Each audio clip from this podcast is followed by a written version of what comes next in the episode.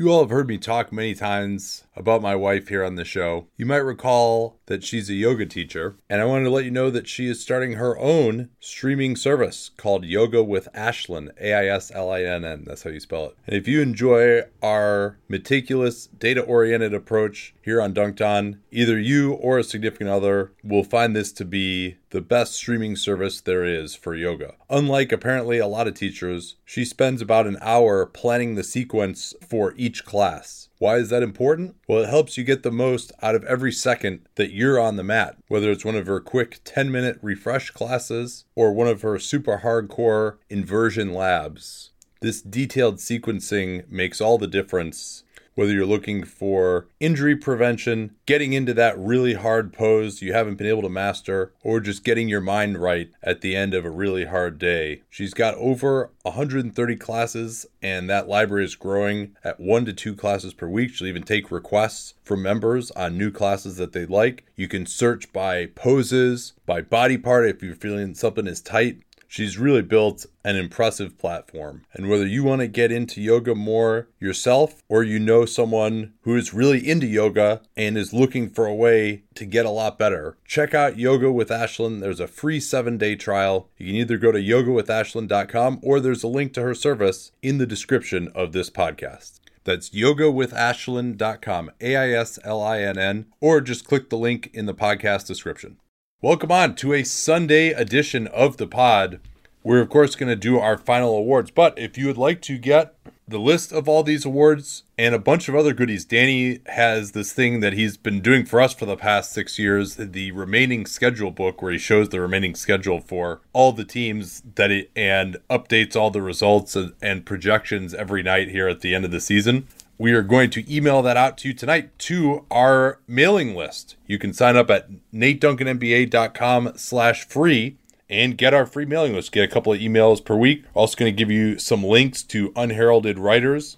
Discover some great basketball writing that maybe you didn't know about as well. So that's all at nateduncanNBA.com slash free. And you can get a little bit of a taste uh, of what you get for Dunc'd On Prime, but this will be for free, obviously. You can keep up with all of our work as well. We'll also send out updates on our schedule for the old school NBA cast, which is going to be available now for free on Hot Mic. Also, we'll do a couple at the start on the old YouTube and Twitch and stuff just to get you back into it. But Hot Mic, the app, is where we are going to be doing it now, which is awesome. The reason we picked them is because they offer a way for you to actually sync up via their app. So, sync our audio with your TV without having to do a bunch of pausing and unpausing. And then you also even get, even though your TV is muted, you get the game sounds in there as well. So this is it'll be our first time trying them. Hopefully everything works as well as they say it's going to, but really exciting technology and now basically there's no barrier to entry if you go on hot mic. You can just have us be your announcers for all the games we'll be doing during the playoffs. We're shooting for about 3 times per week during these playoffs. So, Danny, let us get started here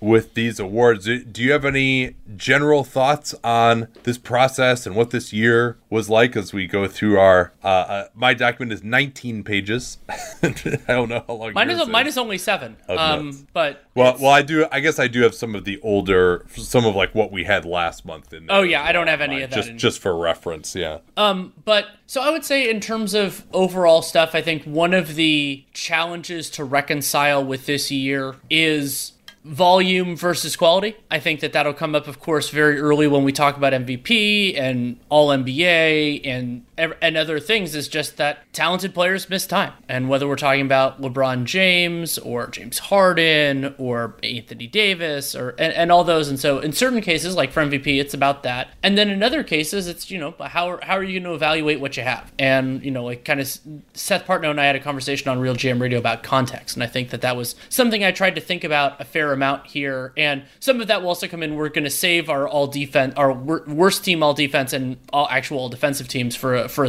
a, different podcast. But like that comes up there too. But this year, because of the compressed schedule, and because basically almost everybody missed some time, yeah, I had to think about things a little bit differently than in a usual year. No, I agree. And we've talked too about just the incredible stat inflation. If you're just yes. relying on traditional stats, not just the traditional stats of points, rebounds, and assists, but also even like usage, true shooting percentage. That even is too difficult because it's just impossible. You to discriminate between Nikola Jokic at 65% true shooting and Steph at 67, and they have like slightly different usage, but Jokic passes more. Just uh, relying on that, I mean, there's just so many guys with monster stats that it, it's just too difficult uh, to rely just on that. So, I mean, we really got to dig deep here, and, and you'll see what we came up with. Hopefully, you'll at least understand our methodology here, if not totally agree with our ultimate choices. So, with that, let us begin with the most valuable player in the NBA 2020 2021. And for me, I don't know if you're the same way. I ended up sorting this. I mean, it's a pretty loose one because there are only two of them, putting this into tiers. And we try to do our awards ballots in the same kind of the same criteria if we could do it and, and at least the same you know number of spots so like mvp you uh, a voter we neither of us has actual ballots a, a voter would get five slots so I, I, happen to have more players in that tier. I will name who those players are, but we always go at least through the minimum of that. And this is really where the the nexus of the quality versus quantity comes into play because this was a challenging year, and it, I mean you could go through a lot of important players miss time and you have to reconcile that not only within the first year but also in subsequent ones. And also the greater disparity between the regular season and the playoffs. So my mvp ballot looks very different from my best players in the nba vote or, or rankings that we did just a couple weeks ago. Yeah that's a, a great way to put it. And also again like we talked about with some of the stats i think the league has never been more talented. I mean, to talk about probably the top 15 players in the NBA, I don't think that has ever been as strong as it has been. Again, going back to our top 10 players in the NBA, and some of these guys have just uh, continued to play even better than when we did that about a month or so ago.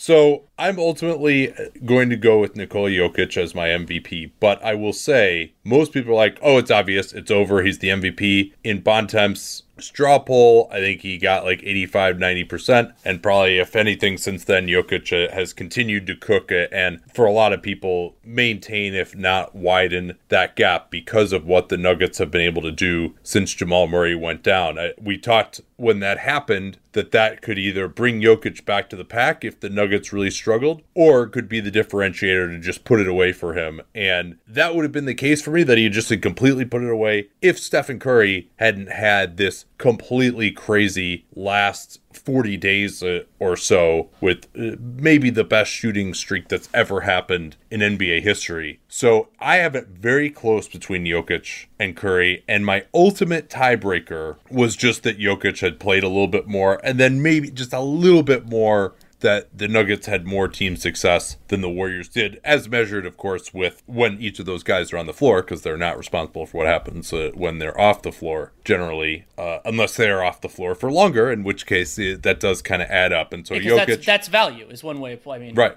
right. So let's just uh, uh, well, so so let me ask you this, Danny: Were those your top two, or did you have someone else uh, in the number one or number two slot? Not only were those my top two, but that is my first tier is just those two players. And a part of the reason why it is those two and not everybody else is that to me, everybody, every other player is deficient in one of the two arms of it. So that's either quality or quantity. So there were certain players, Joel Embiid being a prominent one. You could argue LeBron James. I mean, he his quantity is even yeah. lower, but like that those players they played just as well, if not better, depending on how you want to quantify a few things. But when the difference, so like as we're recording this, Joel Embiid has played 1537 minutes. Jokic has played 2380. Curry has played 2038. That is a series of different like that's that's a, a large volume. Now Curry yeah. to Jokic, that's you know Curry has played 85% of the minutes that Jokic has. So that's close. That's closer, but not necessarily close. You know, like that's a yeah. a big difference. So you have those yeah. guys, and I like to use games too. We should talk about sure. that as well. I, I think for for this, especially because you know if you're really good, you're going to sit more at the end of games perhaps, but and just being available for your team in a game, I consider that, uh, and particularly also if you're just having like these large swaths of missed time, I think that's more damaging than you know if you miss a game here or there. So games, Joel Embiid 49 games, Jokic 68, Curry 60, and you mentioned what the the minute totals are there. So it is an, an advantage for Jokic, enough that I think it can break a tie. And if they had played the exact amount of minutes, I don't know what I would do because, and I might end up favoring Curry for reasons that we'll talk about. Um, so, uh, do, do you want to anything else you want to say about these guys? I mean, I got some more stats I can give, yeah. and obviously a rationale, which probably won't be a surprise to some people who've listened to us talk about Jokic for the last month and a half here. I mean, so what I think is is so fascinating about it being those two players at the top of the pile is that some of the arguments that would normally be made against either one of them don't apply nearly as much, but in certain ways apply more. So, what I mean by that is you can kind of talk about offense and defense a little bit separately for these two because they're both high value offensive and lesser value defensive players. And so, for me, like you, so you get into some of the questions. So, if you want to use like estimated plus minus EPM. Curry is now moved. He's moved significantly ahead of Jokic, plus seven point five versus plus six point seven. Uh, I'm trying to, and and so that is, you know, and part of that is because you know some of these on-off stats incorporate that Stephen Curry has extremely limited teammates, and he is one of the only players, if not the only player on his team who can like dribble pass, and if you want to include dribble pass and shoot, he is the only player on his team who can do that. And Nikola Jokic does not have Jamal Murray right now, but he does have Jamal Murray most of the time, and these support players, if we want to talk about Michael Porter Jr. or even some of the like depth guards and everything else, like the support talent for Nikola Jokic is better. And so it is to me it is not a huge surprise that the Nuggets offense is meaningfully better when Jokic is on the floor than when Stephen Curry is on the floor. And and I think that you know you could t- you talk about some of the models that that that counter that that that that account for that as well. And then you get into the interesting question which is okay, how do you want to how do you want to square this defensively? And yeah, and just just to summarize here before you do that uh, on the offense, Curry in most of these metrics, uh, 538's Raptor, ESPN's RPM. Although that's people tell me that that's got uh, gotten a little squirrely lately with some of the updates. We're not going to rely on that quite as much as as we have in the past. Uh, EPM, which you mentioned, uh, but Curry on basically every metric, just on offense, is number one, even on EPM, where Jokic is like massively ahead overall over Curry. Like that, a lot of that is based on giving Jokic credit for defense and Curry credit for or, or uh, a demerit for his defense. And as I think you're going to start to talk about here, I don't buy that conception of these value metrics. The idea that Nikola Jokic should get more credit for his defense than Stephen Curry. I agree. And there are a number of different ways to get into it. I mean, one of them is okay, what do, how does the Denver Nuggets defense fare when Jokic is on the floor, and how big of a factor is he in that success or lack of success? And so this year, I'll use cleaning the glass. I think this is the the best, the better version of defensive rating because it filters out garbage time, which I think is less valuable. You know, it, it, it, it, filters out some of what is unnecessary, what is extraneous. And the Nuggets have a 114.4 defensive rating when Jokic is on the floor. That's not great. And they're yeah, that, they're, that's below average. That's below around average. like the 20th best defense. And so. their and their defense is significantly stronger when he is when he is off the floor. Now, a portion of that is that opponents are making threes at a higher rate when Jokic is out there, and he's not. And obviously, that that is not his fault um, at least not mostly. And and normally that's something we say to. But opponents do have a really high effective field goal percentage, and a part of that is because they're making 68% of their shots around the basket. And Nikola Jokic is a significant factor there. And if you want to expand it to floater range, and there's been some allegations that the Nuggets are not getting into the same home cooking as the Wizards, but you know you could see that fa- fa- factoring in, and so they've given up more floaters and less in the restricted area. And so the and and the Nuggets are pretty successful as a defensive rebounding team, and they're not fouling a ton, and they foul a lot less when Jokic is on the floor than when he is off, and there are a bunch of different reasons for that. So if the Nuggets have if the Nuggets are struggling on defense overall when he's on the floor, and when you, we've talked about scheme versatility and everything else that came up a lot in top ten players, you know, to argue that Jokic has been a positive defensive player when the team is below average and they're below average in the things that a center is largely supposed to help in, then th- to me you're it's it, I'm guessing that the model is giving too much credit for like the single player who happens to be the one who grabs the defensive rebound, as opposed to a few other factors. So it's been all over the news lately with the economy reopening that a lot of companies are looking to hire. And the last thing that you need when you don't have enough staff is to take more time than you need hiring the people that you need to run your business. That's why Indeed is the hiring partner who helps make your life easier. It's as easy as one, two, three. You post, screen, and interview all on Indeed. You get your quality shortlist of candidates whose resumes on Indeed match your job description, and you get it faster. You only pay for the candidates that meet your must have qualifications. You can schedule and complete video interviews in your Indeed dashboard, and you can immediately get quality candidates whose resumes fit your job description. They also have skills tests that you can choose from more than 130 of on average, these tools reduce hiring time by 27%, and according to Talent Nest, Indeed delivers four times more hires. Not candidates. Anyone can be a candidate. Sometimes there are too many candidates. You want hires. Indeed delivers four times more hires than all other job sites combined. Get started right now with a free $75 sponsored job credit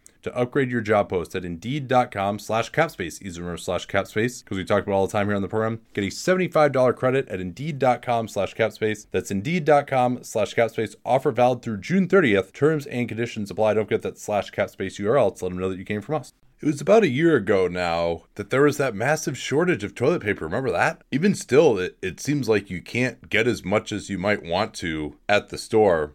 And that shed some light for me on the idea that toilet paper is not very environmentally friendly either. Over 27,000 trees are cut down each day to make toilet paper, and that's why now I use Reel. It's 100% bamboo toilet paper. Bamboo grows faster than trees, it doesn't need to be replanted, and it's just a more sustainable material uh, overall. It's three ply, making it both soft and strong. Even the tape is plastic free, as of course is the rest of their packaging. And every roll purchase helps fund access to clean toilets for the 2.4 billion billion people who currently have to defecate outside. So it's good for you, it's good for the environment. It gets sent right to your house, which is awesome with free shipping. So you don't have to take up 95% of the room in your shopping cart just with toilet paper? No reason not to give it a try. Listeners of Dunc'd On get 10% off their first order with the promo code CAPSPACE. Easy to remember that because we talk about it all the time around the program. Visit reelpaper.com, R E E L, reelpaper.com, and use that CAPSPACE code to get 10% off. Don't forget that CAPSPACE code to let them know that you came from us.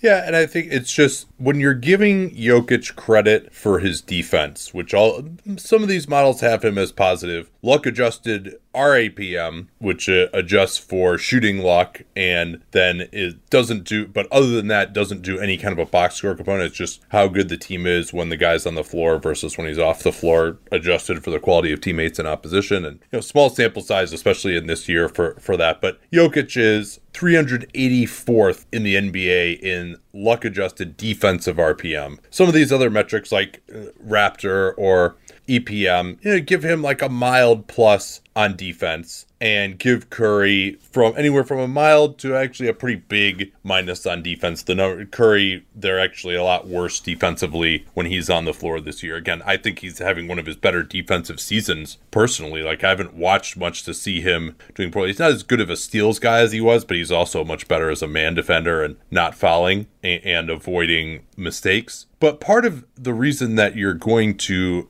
give a plus is that basically any center in theory plays a key defensive role. It's inherent to the position that centers can do more defensively than guards can. You know, unless you're like an Enes Kanter type who's just like absolutely atrocious. And I would say Jokic is just like a among starting centers is probably right about where uh, the Nuggets defense is ranked this year, kind of in the 15 to 20 range or so defensively. But it really comes with the role, right? Like yes, a guard in football is a better blocker than a wide receiver is in football, right? So if you just said, all right, who we have this advanced metric that just measures how good of a blocker you are, how valuable of a blocker you are. Yeah, like a guard is always going to be more valuable than a wide receiver because if the guard screws up, then your play is over. The guy just goes right into the backfield and ends the possession. Same thing with your center. If he screws up, then you're getting a layup right at the rim. Whereas with a guard, yeah, okay, he might blow his assignment, but there's still many other ways to help behind him. And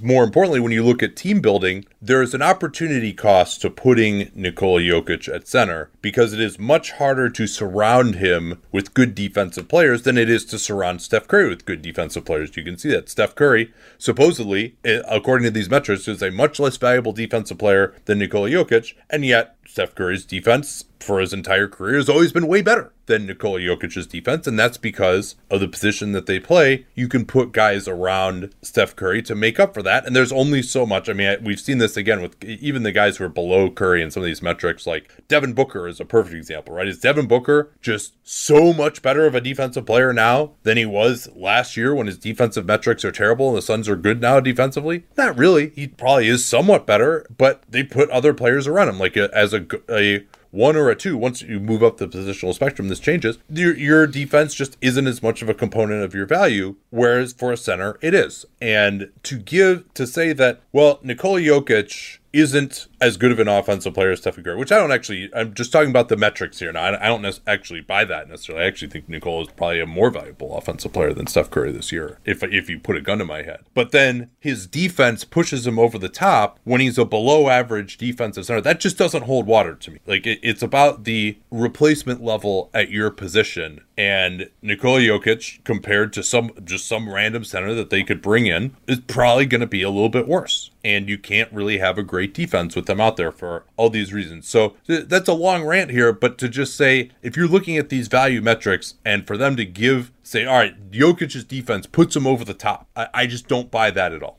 I don't either, but Jokic to me he wins the day because I think that the the value difference between Jokic and Curry defensively over the 2020-21 season is relatively small and Jokic and I think the offensive margin is narrow in either direction like you I think that it is a a very tough decision. Jokic is a remarkable offensive force when you factor in the the role that he has in the Nuggets offense as a scorer, as a distributor. He doesn't turn the ball over that much either when you think about how often the ball's in. That's actually a positive positive for both Jokic and Curry, especially compared to some of their brethren. Like that is it is truly impressive. Like for example, Curry and Jokic per 100 possessions per 36 minutes, significantly fewer turnovers than Luka. Um, not that that's the reason they've had a better year. It's just you know worth noting. And but to me, Jokic Curry is per minute probably, as I see it, fairly close to a wash and it's hard to parse out with all of the context stuff in terms of players that have been available and everything else and some of the like weird team construction with the Warriors like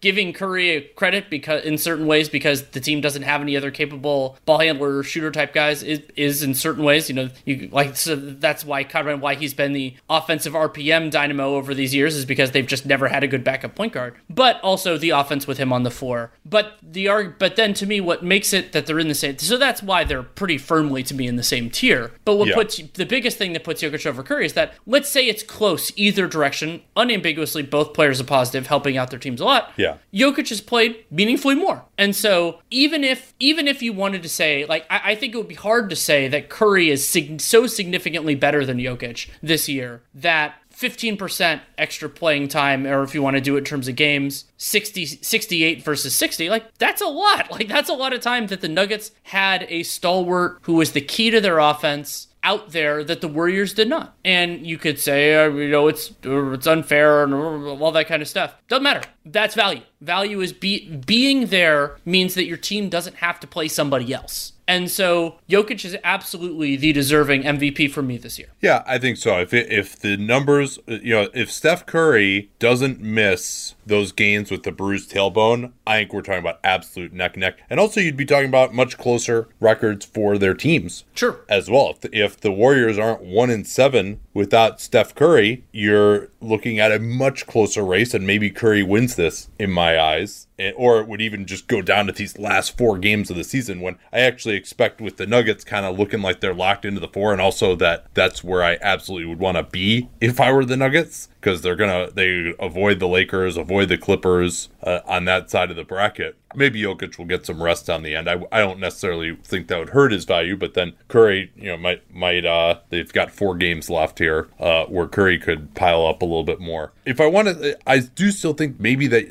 Jokic's argument is a better regular season offensive player than Curry. You can we made the argument about defense and replacement level, but I think you also have to make the argument about offense and replacement level because most centers are bad offensive players. They clog things up. Their primary job is defense. Some of it can, can shoot. That's really important. And some of them can post up. Nobody can pass like him. Nobody can post up like him except maybe Embiid. And Well, it- very few, if any, can shoot. Well, and Jokic Like, doesn't have offensive weaknesses. Like that's the other, you know, there Oh, there yeah. there are players who are gifted in certain ways, but have things that you can take away from them or ways that you can counter. There aren't particularly good counters for Nikola Jokic. Like put a smaller guy on him, good luck. That's not going to do anything. You want to try to switch a bunch? Okay, have fun with that. You want to do and he's such a good passer. His passing vocabulary, his velocity, his reads, all of it incredible. And another factor that I think is really interesting that isn't coming up enough to me in this conversation, and again, I'm picking Jokic over Curry. There is an element of context which is, that I think is underappreciated here, which is James Wiseman, which is that there is a general assumption that because most coaches and everything else, they're they're going to put the players on their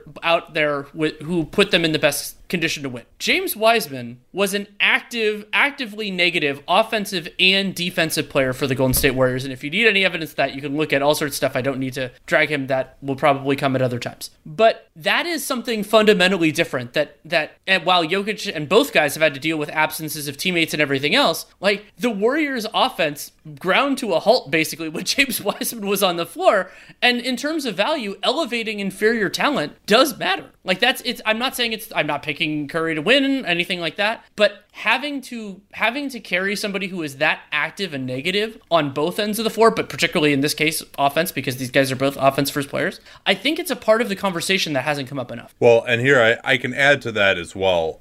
Curry has a plus 4.3 net rating, Jokic 7.5. Uh, and the offense only 113.7 when Steph Curry is on the floor. And that's that's a little bit of a demerit uh, to me. Yes. But again, the context matters here. And so essentially, pretty much any time Curry is out there, he's been playing with two total non shooters and then Often three. yeah, well, I, I mean, yeah, I guess Oubre particularly at the beginning of the year, but he's come on to be at least a threat out there. But you know, Oubre, Wiggins, I mean, none. There's definitely almost never is he playing with any kind of plus shooter other than himself. And if you look at the minutes, one of the few times when they actually have anything approaching normal NBA spacing this day and age, which is when they go with Draymond Green at center, 121.7 offensive rating, which is uh, per cleaning the glass, which is basically like the absolute best you can get. I mean, you So- can ex- you can expand yeah. it beyond that. Even just when Curry's on the floor without Wiseman, it's a one twenty point two. So even with the Looney minutes, Yeah, no, that's that's a good point. And yeah, Draymond, it's uh, like Draymond and he are kind of symbiotic and kind of not. Uh, I would say more so, but particularly more so when you also don't have another big center on the floor next to to Draymond, and, and you've got some more spacing. Here's another thing that I think uh, is interesting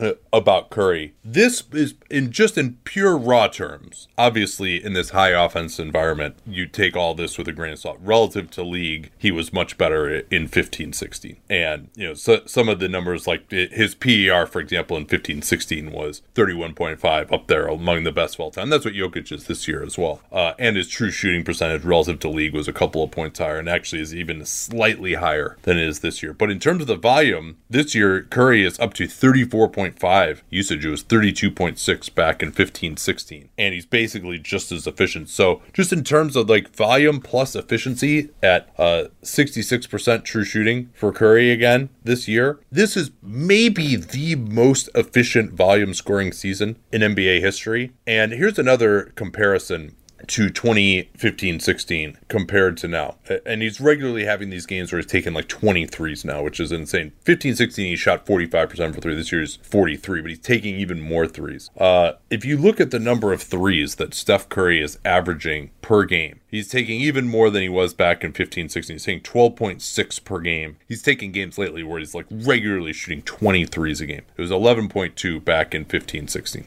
despite the fact that his threes per game are up, only 2.6 of those 12.6 threes per game are classified as wide open, which is basically like you catch the ball, you got time to set your feet and shoot it without having to, what a normal shooter would consider rushing or being on the move. The degree of difficulty of his shots has gone way up. If you, the 2.6 threes that Steph takes per game, and remember he's taking 12.6, which is number one per game number of threes by a mile. Those 2.6 is 65th in the NBA in actually open threes, wide open threes per game. Compare that to back in 2016, he was taking fewer threes, but 3.5 per game were wide open instead of 2.6. And six of the his threes per game are considered open, but the way he shoots, if you just watch it, you know, I would say you're closer to maybe like two of these, three of these per game are ones that like a normal shooter would consider like an easy like spot up three, where you know, and most of those are like off offensive rebounds. Maybe it's in transition every once in a while. Otherwise, he's open, but it's four feet behind the line, or he's coming off a screen, or he's backing up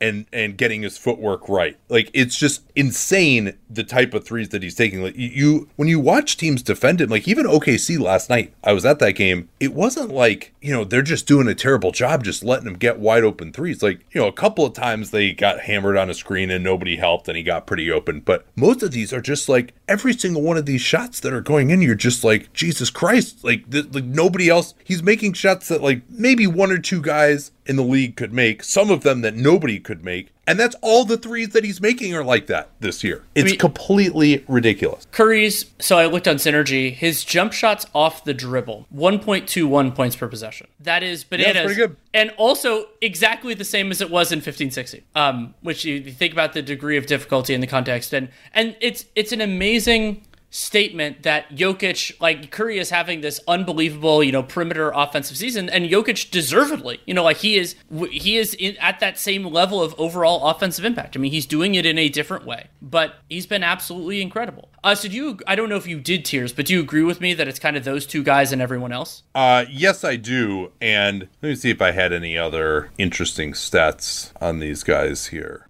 I've been working with Masterclass now for probably four years, ever since Steph Curry's class on shooting and ball handling came out. And I still find more classes that I'm enjoying. My wife and I have actually been sitting down together and watching Gordon Ramsay's class and learning a ton about cooking technique that basically we're applying right away. More her than me, if we're being honest, because it is the NBA playoffs after all. I don't have a ton of time for cooking right now. But I'm just continually wowed by the quality of Masterclass just even when they're filming him doing the class, they've got like four different cameras there. They'll show you an overhead view above him uh, of what he's doing in the pan or the bowl. It's really just remarkable. And really, whatever your interest is and however deep you want to go into it, whether you want to just watch the videos, whether you want to work through the downloadable materials as well. And you can watch it on iOS, Android. We're casting it to our Chromecast, super easy. The way to get started with them and get unlimited access to every masterclass and 15% off an annual membership is to go to masterclass.com slash capspace. Easy to remember because we talk about it all the time here on the program. That's masterclass.com slash capspace for 15% off masterclass. Don't forget that slash capspace to let them know that you came from us.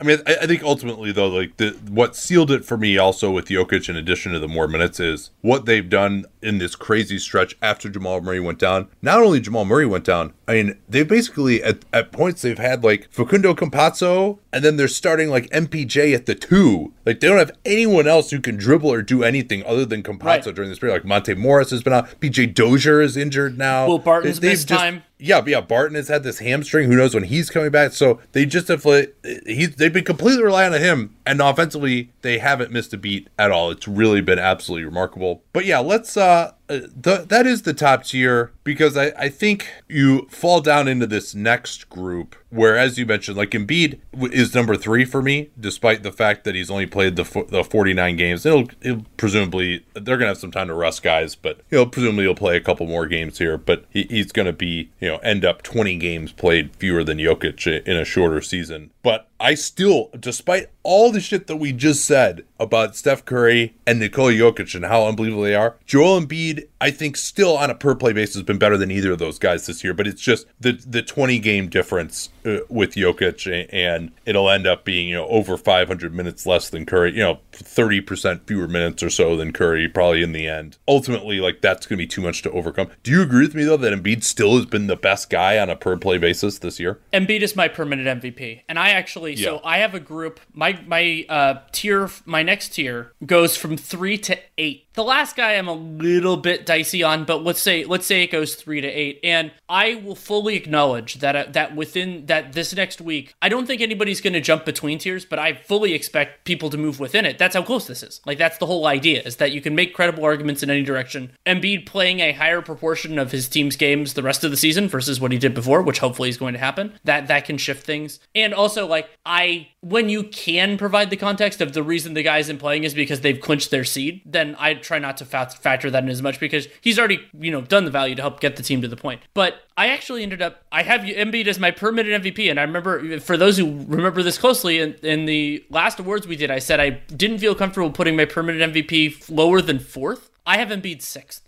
And the reason why is just because he played so much less. And I didn't think it was personally fair to some of the other guys in this tier who have been on the floor a lot more. Yeah, Embiid per minute MVP. And let's just say that him being my per minute MVP will factor in another piece of awards that we will discuss later, which is going to be interesting. Um, but yeah, I mean, his the, what what makes the Embiid case for me is that Curry and and Jokic, I mean, we had these arguments about whether they're, you know, a positive and negative, slight positive, slight negative, neutral on defense. Embiid is not as impactful overall as those two gentlemen are offensively. But instead of being an ambiguous on that he is a clear cut positive defensively at the league's most important defensive position. Yeah, absolutely. The Sixers defense when he's on the floor about a 105 defensive rating. Some of the defensive impact metrics are a little bit lower on his value, but I, I think pretty clearly a top five defensive player in the NBA, and that's been the case over multiple years. I, I feel very comfortable with that. He still might be the biggest intimidator at the rim when he's in position now. He's not in position as often as some, or he's not able to get on the floor eh, as often as others. But nonetheless, that's a big part of it. And then offensively, he's not far behind. No. I mean, if you just look at his his individual statistics, 64% true shooting, highest free throw rate basically since Shaq. Uh, he's essentially in terms of like usage and efficiency right there with the rest of these guys. And then even the offense when he's on the floor, right up there, bet, uh, better than the Warriors with Curry on the floor. Not quite as good as Jokic or some of the Nets guys or some of the Clippers guys, but also looking at the talent around him. Uh, having to deal with Ben Simmons uh, and uh, his negative spacing in the half court, and really no other proven playmakers. They got a decent ISO score and shooter with Harris, but you know certainly below average, I would say, offensive talent around Joel Embiid compared to a lot of these stars and to push them to that level of an offensive performance is very very impressive. So it's, it's that two-way impact that i agree with you that it probably would be uh, for me the per minute mvp so so i have him third. I think he's to me is just so much better than some of these other guys that i couldn't lower him any more than third. Uh, but i do have damian lillard as fourth. He really had gone downhill. And then this late finishing kick that's probably going to get portland up to at least the sixth seed it's looking like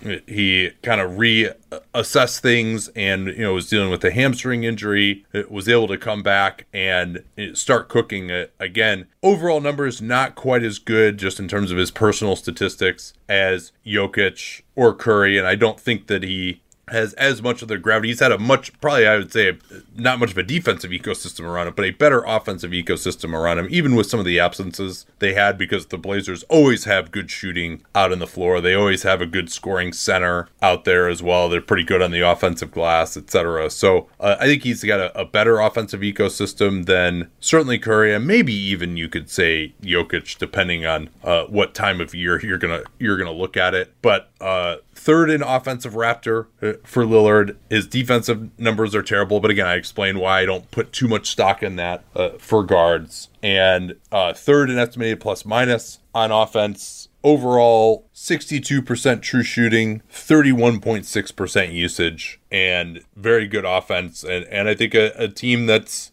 and he also has played more than some. He's at uh, 63 games, which is one of the higher guys on this list. I think probably the second highest of legitimate candidates, except for one who we'll talk about. But uh, so so Lillard, I think, is here. Part of that is a little bit more of a volume case, and again, this is the guy that I, I ranked, I think, number 10 in the NBA. But uh, and also his clutch performance as well this season has been a big part of why the Blazers are actually going to be decent this year in the end. And and while I have I have Lillard a little bit lower, but like clutch performance, you can. There's an element of it that doesn't necessarily persist from year to year, though we all know about Dame time at this point. It is still value he provided this year. Like that was something that came up in the Russell Westbrook MVP argument all those years ago. Was that you know? But yeah, maybe Russell Westbrook isn't going to propel this kind of insane clutch success year after year, but it doesn't have to be predictive to be value in this case. I ended up to me the the one of the like kind of I don't think we should spend a lot of time on this, but differentiators for me was I had Luka Doncic over Damian Lillard, and a part of the reason why is because Luka's just insane role within the Mavericks offense. I mean, so he is shooting more shots, you know, 36% usage. So that's,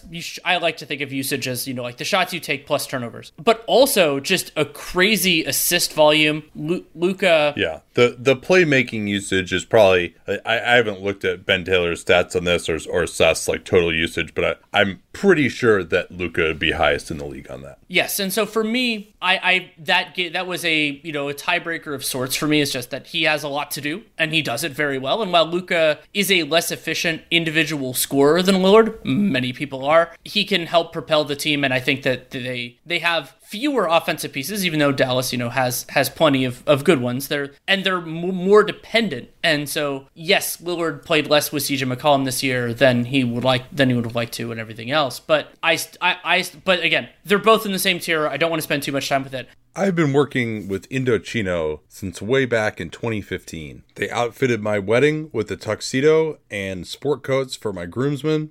I've got a number of suits from them as well. There's nothing like that feeling of knowing that your clothes just fit perfectly, and you're not going to get that at some store. You're not going to get that off the rack. Yeah, they say that they can customize it for you, but why should you start with something that's made for someone else and get them to try to make it fit you? Instead, Indochino makes stuff for you that fits perfectly. Whether it's custom fitted suits, shirts, casual wear, and more, it's all at surprisingly affordable prices. Their suits start at just $399 with all customizations included. Each piece is made to your exact measurements. You can customize every detail the fabric, the lapel, the monogram. They've got awesome statement linings as well. Whether you want to go into one of their many North American showrooms or book a virtual style consultation. Just go to Indochino.com and you can get $50 off any purchase of $399 or more by using the code CAPSPACE at checkout. Easy to remember CAPSPACE, which I put all the time around the program. That's $50 off a purchase of $399 or more at Indochino, I N D O C H I N O, Indochino.com. Promo code CAPSPACE. Don't forget that CAPSPACE code to let them know you came from us. I actually think it might be worth just for me rattling off the players that are in this group, and then we can kind of talk about the ones that we haven't discussed yet. Yeah. Again, the order matters a lot less here. I did spend time thinking about it, but it isn't as much. They're all in the same group. And so I actually had Giannis third, and my Giannis argument is actually very similar to the one that you made for Joel Embiid. The difference is that Giannis Antetokounmpo played a lot more. You know, Embiid's at 49 games right now. Giannis is at 57. We'll see where that works out. And Giannis not as valuable as Embiid offensively. You know, he has a big role, but you know, not not quite the same level of the same level of overall, you know, efficiency part of that because Embiid gets to the line a metric ton and is a is a better free throw shooter, you know, 86% for Embiid versus Giannis, but also because Giannis's defensive value is is incredibly high. I mean, not that it is, is low for Joel Embiid, but the way I've described this in previous like defensive player of the year conversations is that the math problem still works for the Bucks when Giannis is on the floor. And the big one of the big reasons why I had Giannis third is because the defense worked so well, and there is some opponent shooting luck in it. It worked. The defense succeeded when Giannis played with Bobby Portis. And yes, in certain of the, you know those circumstances, you could say who's the center and all this type of stuff. But like Bobby Portis is not a significantly he's he's better, I would say, a little bit defensively than he was in his last couple stops. But it is Giannis that is doing the heavy lifting there. Some of those lineups had like DJ Augustin and other limited players, and so in many ways, he's not the system like Rudy Gobert is defensively. But to be able to do that with his offensive role, that puts him firmly in this conversation. And as the the two way guy in this, who also played the more, who played more minutes, that's what kind of pushed him third. Because you and I both love two way players. Yeah, I don't think it's ridiculous to say that Giannis is, that high. You know, looking at all the one number metrics on most of them, he's kind of in the five to ten range this year, whereas last year and the year before he was really, he was right at the top five in basically everything that you would look at. And overall, the Bucks have just eased into this season a little bit more. Uh, he's had more offensive talent around him, I would say, uh, this year. I am glad that the free throw shooting uh, is improving. I'm not going to I do think he's a, little bit less athletic little bit less of a dominating force in transition, for example, but playing more minutes uh, per game this year than he did last year. So, yeah, totally fine to have him at number three. I think just Embiid has been, uh, and we're talking now between Embiid and Giannis of, you know, a, an issue of eight games. I think Embiid has been better enough than Giannis. I think it's about a 300 minute difference between those two. I think Embiid has been better enough than Giannis to overcome that 300 yeah, minutes. and I, and I'm fine with that. I, I, have I have them in the same tier, but it's to me that's that's a lot of minutes for me. Like you think about just not having that player on the floor for that amount of time. Uh, my number four is Luka, and we've already kind of gone we've gone through that. Yeah, let, let, me talk about him a little bit. I did not have him in my top five. He's in kind of this next group, uh, and he certainly has played plenty, but just the overall offense with him on the floor just hasn't been as spectacular this season. Uh, certainly not relative to the league. I think he's actually got more spacing around him than most of these guys. I mean, that's the crazy thing about this year is that like the only two guys who are top 10 players, at least in our eyes, when we did our rankings that are on the same team are LeBron and AD. So that's part of why I think the league is actually going to be, we talked about this in our 2021 or 2023 preview, I should say, uh, is that, you know, there isn't really that super team that's forming right now. And so I think there's going to be a lot of parity with all these great players kind of leading their own teams. Uh, so, but I just don't think that Luka is quite at the level uh, as he, at least in terms of the offense, as he was last year. Maybe if he'd been able to hold on to some of those three point shooting gains, that that started to fall off just a little bit. And I think I would have liked to have seen where the Mavs would have been if they hadn't gotten totally wrecked by COVID this year, because since they really got back from that, they've been kind of the exact team that we thought. And hey, they're probably going to be the fifth seed, which after all the shit that they went through this year is pretty good that they're actually going to finish better than last year, and they could even they might even win a round as well. That'll be that'll be interesting to see uh, if it's Denver versus Dallas. I have to really think about that and see who's healthy before I make that pick. So uh, Luka's just I, I don't know. There I you could again. I, I think your your three to eight idea is totally fine. Um, and I think even you know Kawhi, KD, and LeBron, who I didn't have in my top five. Obviously, KD has only played a thousand minutes. That's a problem for him. But in terms of just how they've played this year, like I think all those guys could have had an argument for actually being the MVP if they had played a little bit more. Kawhi, give you his stats here quickly. Did you have him in this group? Kawhi. Yeah. Yes, he's he's eight. Yeah, so Kawhi, a little under 1,700 minutes, 62% true shooting, one of the more positive defenders in this group, probably behind Giannis and, and Embiid for that, and almost 40% from three. Offensive rating when he's on the floor for the Clippers is over 121, 12.0 net rating. That's basically about as good as it gets when you don't play for the Utah Jazz and you're not Joel Embiid this year. So, uh, but the number of games uh, for Kawhi is a problem, and the number of minutes is a problem. He's basically few more minutes than Embiid, uh, but uh, only 49 games. And LeBron, I mean, he was, I think the last time we did this, although he had just gone down with the ankle, he actually was my MVP. He was a lot of people's MVP early in the process, but obviously uh, just hasn't played since then. The on off numbers for him uh, were really good. When you look at how bad this Lakers offense has been without him, to actually get them to be pretty average when he was out there was good. But again, only uh, looking like it's going to be 41 games for LeBron. Maybe he'll get a couple in here at the end, or sorry, 43 games for LeBron, and that's that's obviously not enough. Was there anyone else that you wanted to discuss in this? I, I have yes. one more that we haven't hit on yet. I have one more, and it's my number five, and that's Rudy Gobert. Okay. Yeah. Rudy Gobert, I so the way I phrased this at the beginning, I did a little write ups for each of these, which I um and what I said is for those who believe that defense is as important as offense in the regular season, you could make an argument that Gobert should be first tier because I don't, and that's part of why he's second tier for me. Um, but the Jazz have done. You could, I, I think of Gobert in some ways as the reverse Luka, where it's a heliocentric defense and their defense has been phenomenal. I mean, 103.2 cleaning the glass defensive rating when he's on the floor. That's 98th percentile. And the Jazz are dominant in the things that Gobert does best. Their rim protection is unbelievable. Their defensive rebounding, they don't foul. Um, teams do shoot poorly from three in Gobert's minutes, so that makes things a little bit better, and that's something teams can control less. But they're not taking shots around the basket. They're not having success making those shots. And Gobert is absolutely a positive offensive player. He is not as positive as many of these other players. He has a much smaller role within the offense, but he's the defensive player of the year. He is an offensive positive. He has played a ton of minutes and and is has been remarkably durable. And so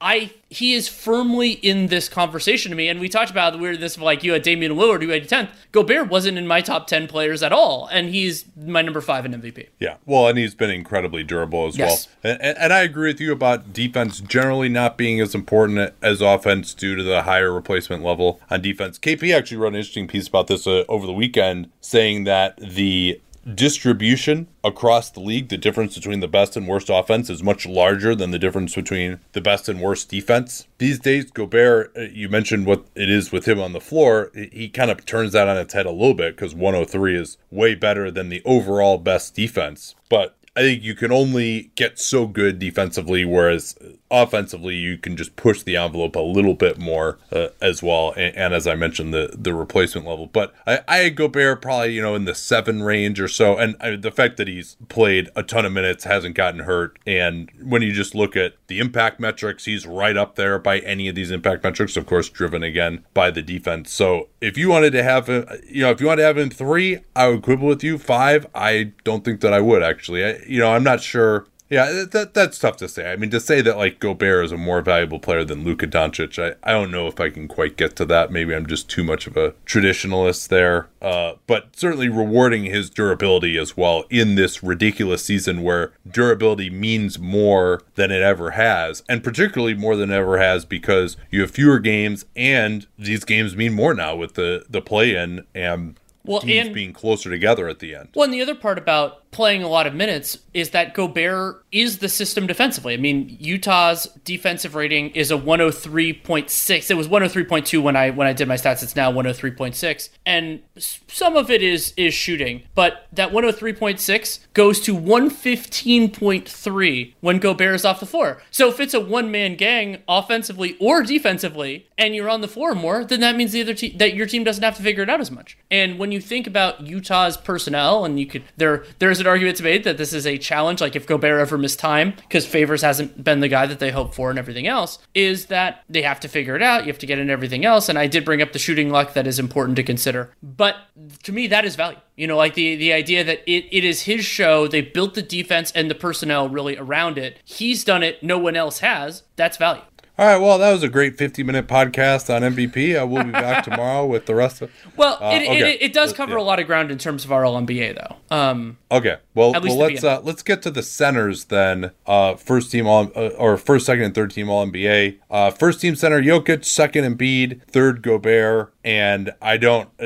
Below there, apologies to Bam Adebayo and Karl-Anthony Towns and Clint Capela. I think that's about it as far as guys that even would were playing at anywhere close to an All NBA type of level. But as you mentioned about Gobert, I mean, for him to be third when you know he probably is the top ten in in All MVP, that's how good the centers were this year. So they're really just in sort in any metric that you're going to look at, there really is just no argument that you should have anybody on those three teams other than Jokic, Embiid, and Gobert. But is Jokic, Embiid, Gobert the order that you had? I ended up actually going with Embiid over Jokic. It doesn't make a difference in terms of like you know money or as far as I recall it or anything with those guys. And I, if, to get into my difference in criteria between MVP and All NBA, I am more zealously than you. My philosophy has always been as long as you meet the thresholds, and they aren't always firm, but you have an idea. For me, it is it, it is entirely about quality rather than quantity. Now, quantity is nice because it can help confirm it, make sure that there's less sample bias and all that type of stuff. But Embiid has been my per minute MVP for the whole league this year, and so some would say, "Oh, it's weird to have it's weird to have your overall MVP, not your first team All NBA." For me, it would be weirder to not have my per minute MVP as my All NBA as long as he's played enough minutes, which Embiid clearly has for this. Like, you know, playing playing that is enough. So I'm fine with people like I, your criteria is not the same as mine for all NBA. So like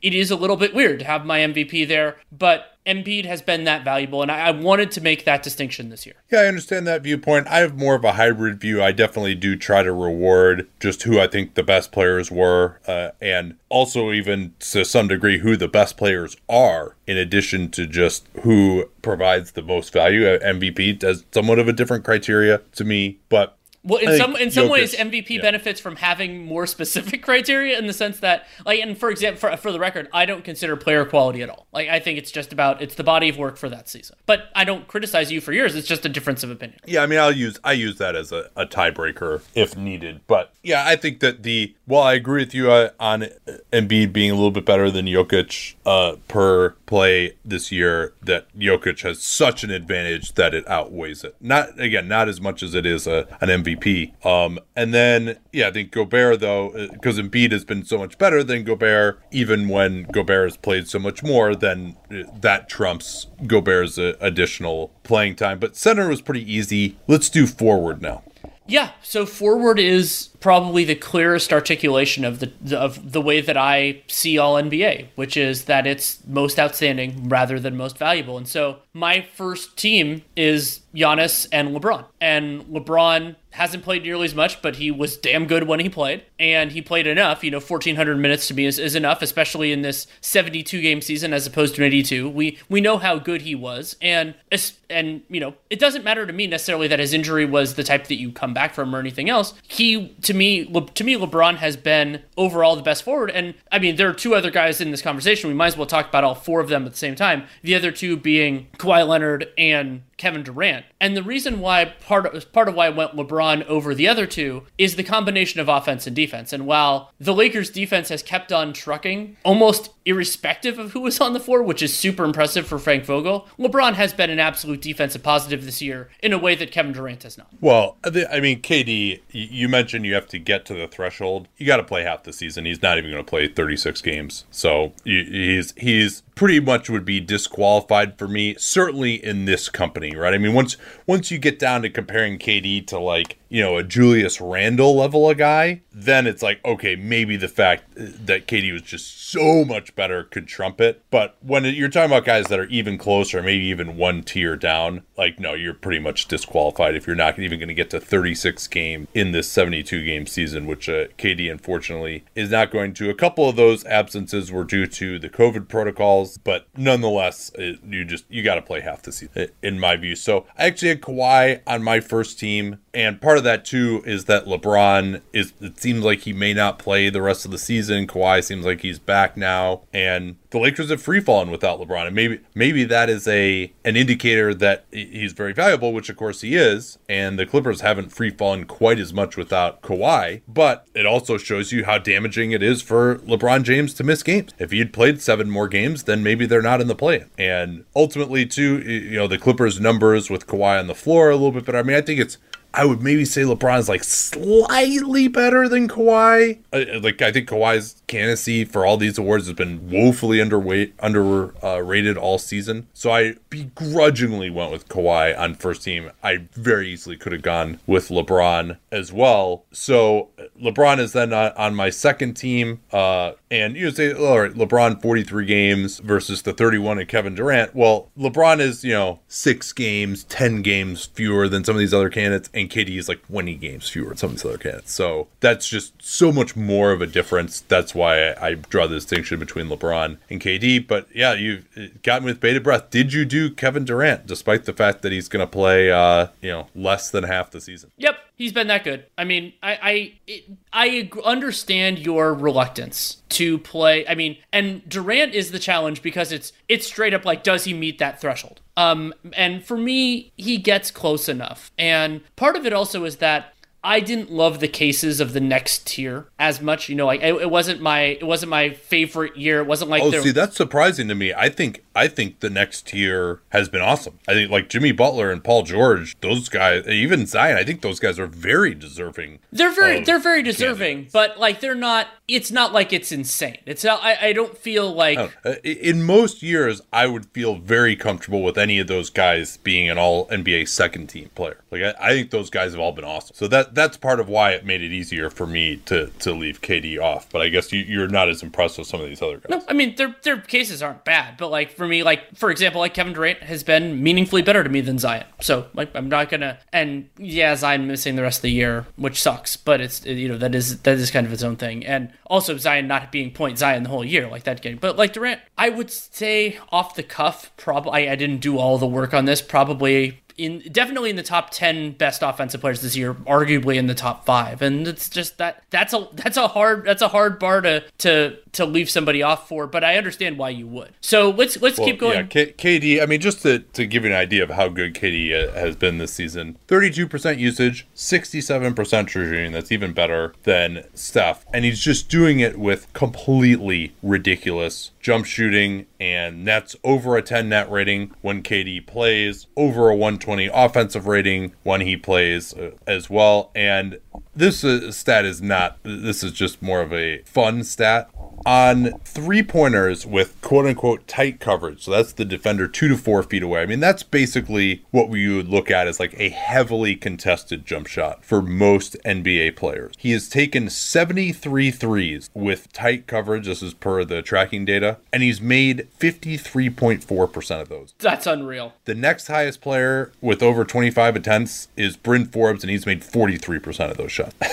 it's just batshit insane. And obviously, being seven feet tall really helps, and having that high release really helps, and all that. But I mean, that that is just preposterous contested jump shooting. That and yeah, that's not going to sustain. But even doing that over 73 attempts is utterly ridiculous. And I mean, he's not getting to the line as much. He's not getting to the rim as much, even with having a lot of spacing on this Nets team. He's not really getting amazing separation anymore, and it just doesn't matter. He's just shooting right over guys. It's it's totally ridiculous. So uh, I so KD was not on any of my teams. Okay. I really struggled with whether to go with Paul George or Jimmy Butler as my other forward. And I ultimately went with Paul George. This was this was probably my hardest struggle, probably even more so than third team the, the last guard spot on third team guard, which is the other one that I really struggled with. Almost all these impact metrics are pretty similar. And then like for Raptor, for example, Paul George is sixth, Butler is eighth. They're all like right in that type of range. 5 to 15 range. They've played very similar amount of minutes uh, as well. Both of them have kind of missed time. Uh, Butler missed some due to COVID, which uh, George didn't. His has been more to in- injury. Ultimately, though, I just the numbers with George on the floor are awesome for the Clippers, even when when Kawhi hasn't played. His three point shooting, I think his off ball game has been really valuable. He's not playmaking nearly as much as Butler. Obviously, he's not getting the line, but Butler just has a few more weaknesses. I would say Butler's a little bit better than George now defensively. I, I think I think he is. Um, Neither of them are really uh, as good a man stoppers. George does more getting through screens. Butler's probably a little bit better as a help and a steals guy, uh, just a, more of a physical presence. So you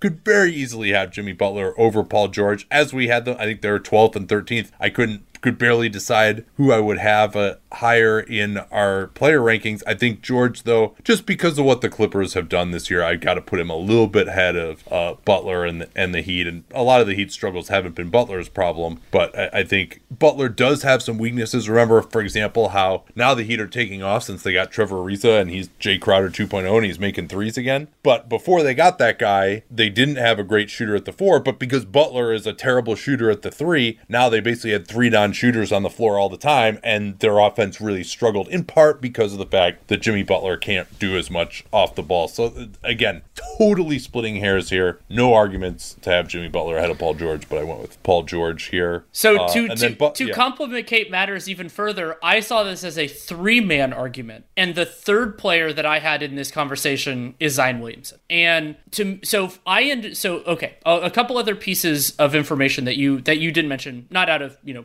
incompleteness, but just other things that I that I thought about a lot in this. So one is the role within the offense. So Jimmy Butler, 27 usage, 7.6 assists per per 36 minutes, and actually a lower turnover rate than Paul George. Paul George, 30 usage, so mar- modestly higher, but much lower. For uh, sorry, so he's at uh, 5.6 assists per 36 minutes, and Zion kind of a blending between the yeah. two. Zion George's passing is underrated. Actually, it's underrated, that, but he doesn't get enough credit. It's underrated, but it's also not something he does that much. Like he's not bad at it, but it's something that he, you know, the partially because I mean, he's isn't he averaging the same assists basically uh, as Jimmy Butler? No, 5.6 versus 7.6 per 36. Oh, but oh yeah, I didn't realize Butler was that yes. high. Yeah, I'm sorry. No, it was Kawhi. He and Kawhi. He and Kawhi. Pretty, yes. Oh yeah, they're they're almost what, identical. Yeah. And um and and Paul George, you could argue his playmaking usage is a little higher because he turns the ball over more. But um but with for me, part of why Zion is in there, I mean, yeah, you can there there are a couple, phases of the role within the offense. Is then you can get into the the stuff about efficiency. And so as an individual scorer, Butler, despite shooting 20% on 2.8 threes per 100 possessions, 60% true shooting, Paul George 61, and they're actually point, 0.4% away from each other. Zion 65%. That ridiculous, the ridiculous efficiency that he has.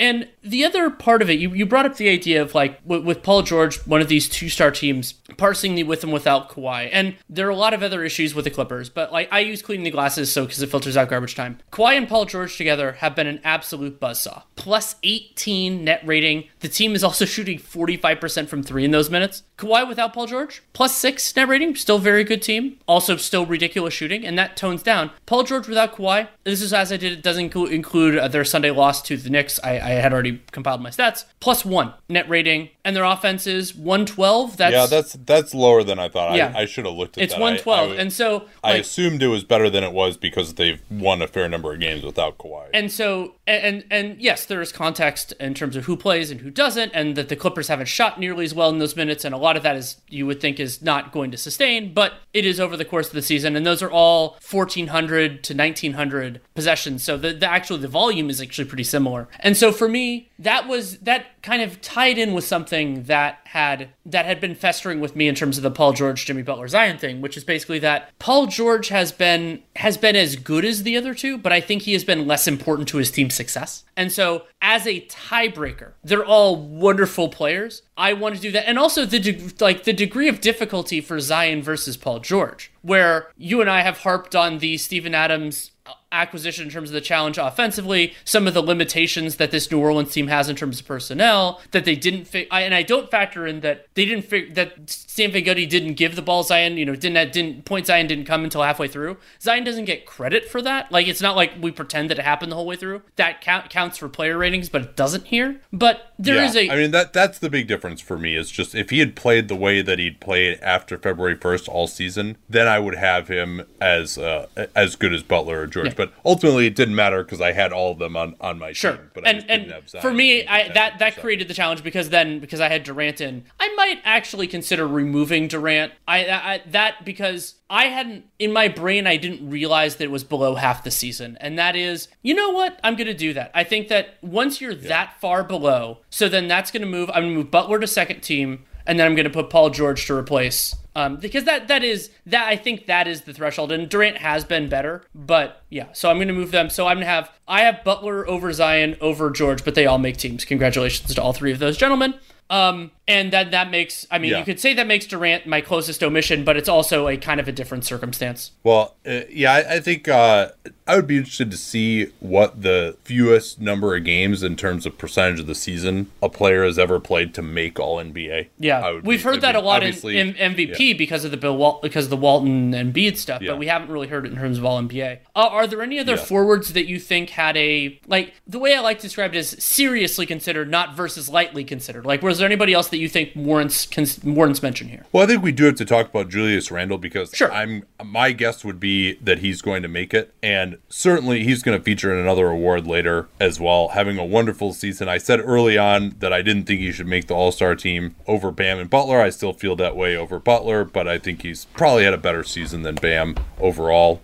And so, certainly, uh, uh if we are going to redo the All Star teams now at the end of the year, you'd be a worthy All Star selection in the East. However, there really, if you, there's no metric that you can look at where he's close to Zion or Butler or George. If you look at some of the impact metrics, for example, 47th in PER, which would probably help him, you would think, due to his box score stats. 28th in Raptor, 418th in the NBA in luck adjusted RAPM, 437th in luck adjusted offensive uh, RAPM. Now, of course, part of that is because he's playing on this ridiculous starting unit with Elfrid Payton and a center and basically just having no spacing at all. And then you just look at his overall stats uh, too, right? He is 57% true shooting, 29% usage. And the the assists are nice, but I wouldn't say he's any better in those categories as a playmaker than Zion once he shifted to running point more George or Butler. Zion stats, fourth in the NBA in PER, 65% true shooting, pretty similar usage. I mean, Julius Randle is average efficiency, and Zion is one of the most efficient players. Or, or, or if you want to use like offensive Raptor, Zion is 23rd in the NBA, and Julius Randle is 66th. Yeah, Randle makes up for some of that with his defense Sure. over Zion, but it, it's just uh, to me, it's just not close. When you look at how hard these guys are to stop as well, that you know there are guys in the league who can guard Julius Randle. He'll he'll make some tough shots. He did today against the Clippers, and you do wonder how much some of that is is sustainable. But it's also worth noting that those plays don't really create for other players. He's not getting double teamed on a lot of those plays. His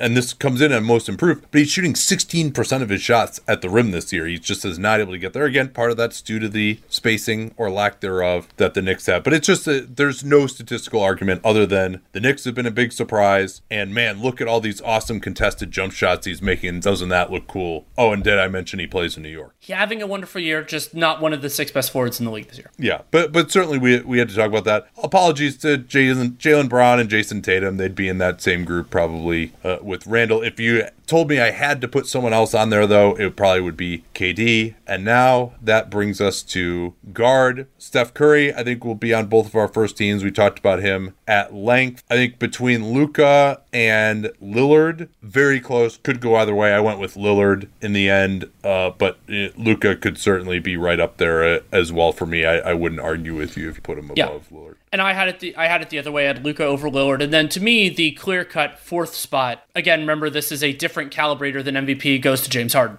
And I thought Harden, even with the sandbagging in Houston, had an absolutely excellent season when he was able to be on the floor. If you want to look at some of the overall metrics, Harden fifth in offensive Raptor. I think he's sixth in uh, offensive EPM, estimated plus minus. And I mean, he's just he's been amazing this year. If you want to do the kind of the overall counting stats, Yeah, great great clutch performance Yes. this year too. Actually, 25 points, 11 assists, 9 rebounds a game. Um, Harden, 62% true shooting on 29 usage with an insane so his assist percentage as basketball reference counts it 44% of, of of teammate field goals when he was on the floor like that's that's an incredible that's an incredible number that is in line with some of his best years is not his his best year in Houston 16 17 in terms of that single measure was a little bit higher but I mean crazy within the course of the league so Harden I mean in the conversation for the five best offensive players this season so I mean I, I don't think there's much of an argument against having him on the second team Yeah, uh, Harden. Uh, I mean, the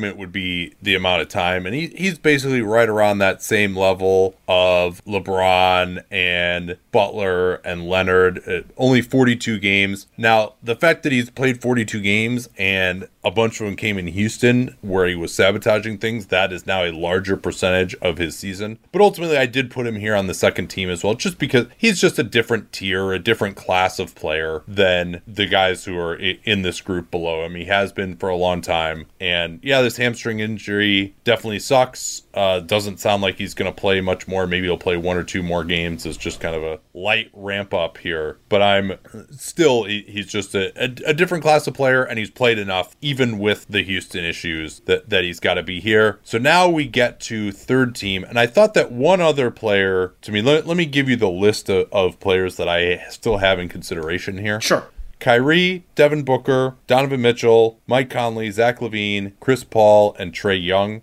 And to me, out of that group, Irving clearly separated himself. Even though I have him clearly below Harden, I thought he was a pretty easy pick to be at least one of those guys. And uh, again, you get into the overall stats. The biggest one for me with Irving, Brooklyn Nets 93rd percentile on offense with Irving, but no Harden or KD on the floor. Ninth in offensive Raptor, eighth in luck adjusted offensive RPM. The traditional stats in terms of efficiency and usage are also completely ridiculous 61% true shooting, over 30% usage. The minutes, even though he's kind of missed time this year, 1,800 minutes are probably uh, at or above the median for uh, these All NBA guys that we're talking about in this crazy year. So Kyrie just had to be on there uh, to me as uh, because the team's doing well. His traditional statistics are better than the rest of these guys. Obviously, they're a dynamo when he's on the floor with the the other one of the other guys, uh, uh, Harden and Durant as well. So, and I think defensively he's been he's had some lapses, but he also is he's probably better than some of these guys like Trae, for example, probably about the same as as Booker or Mitchell.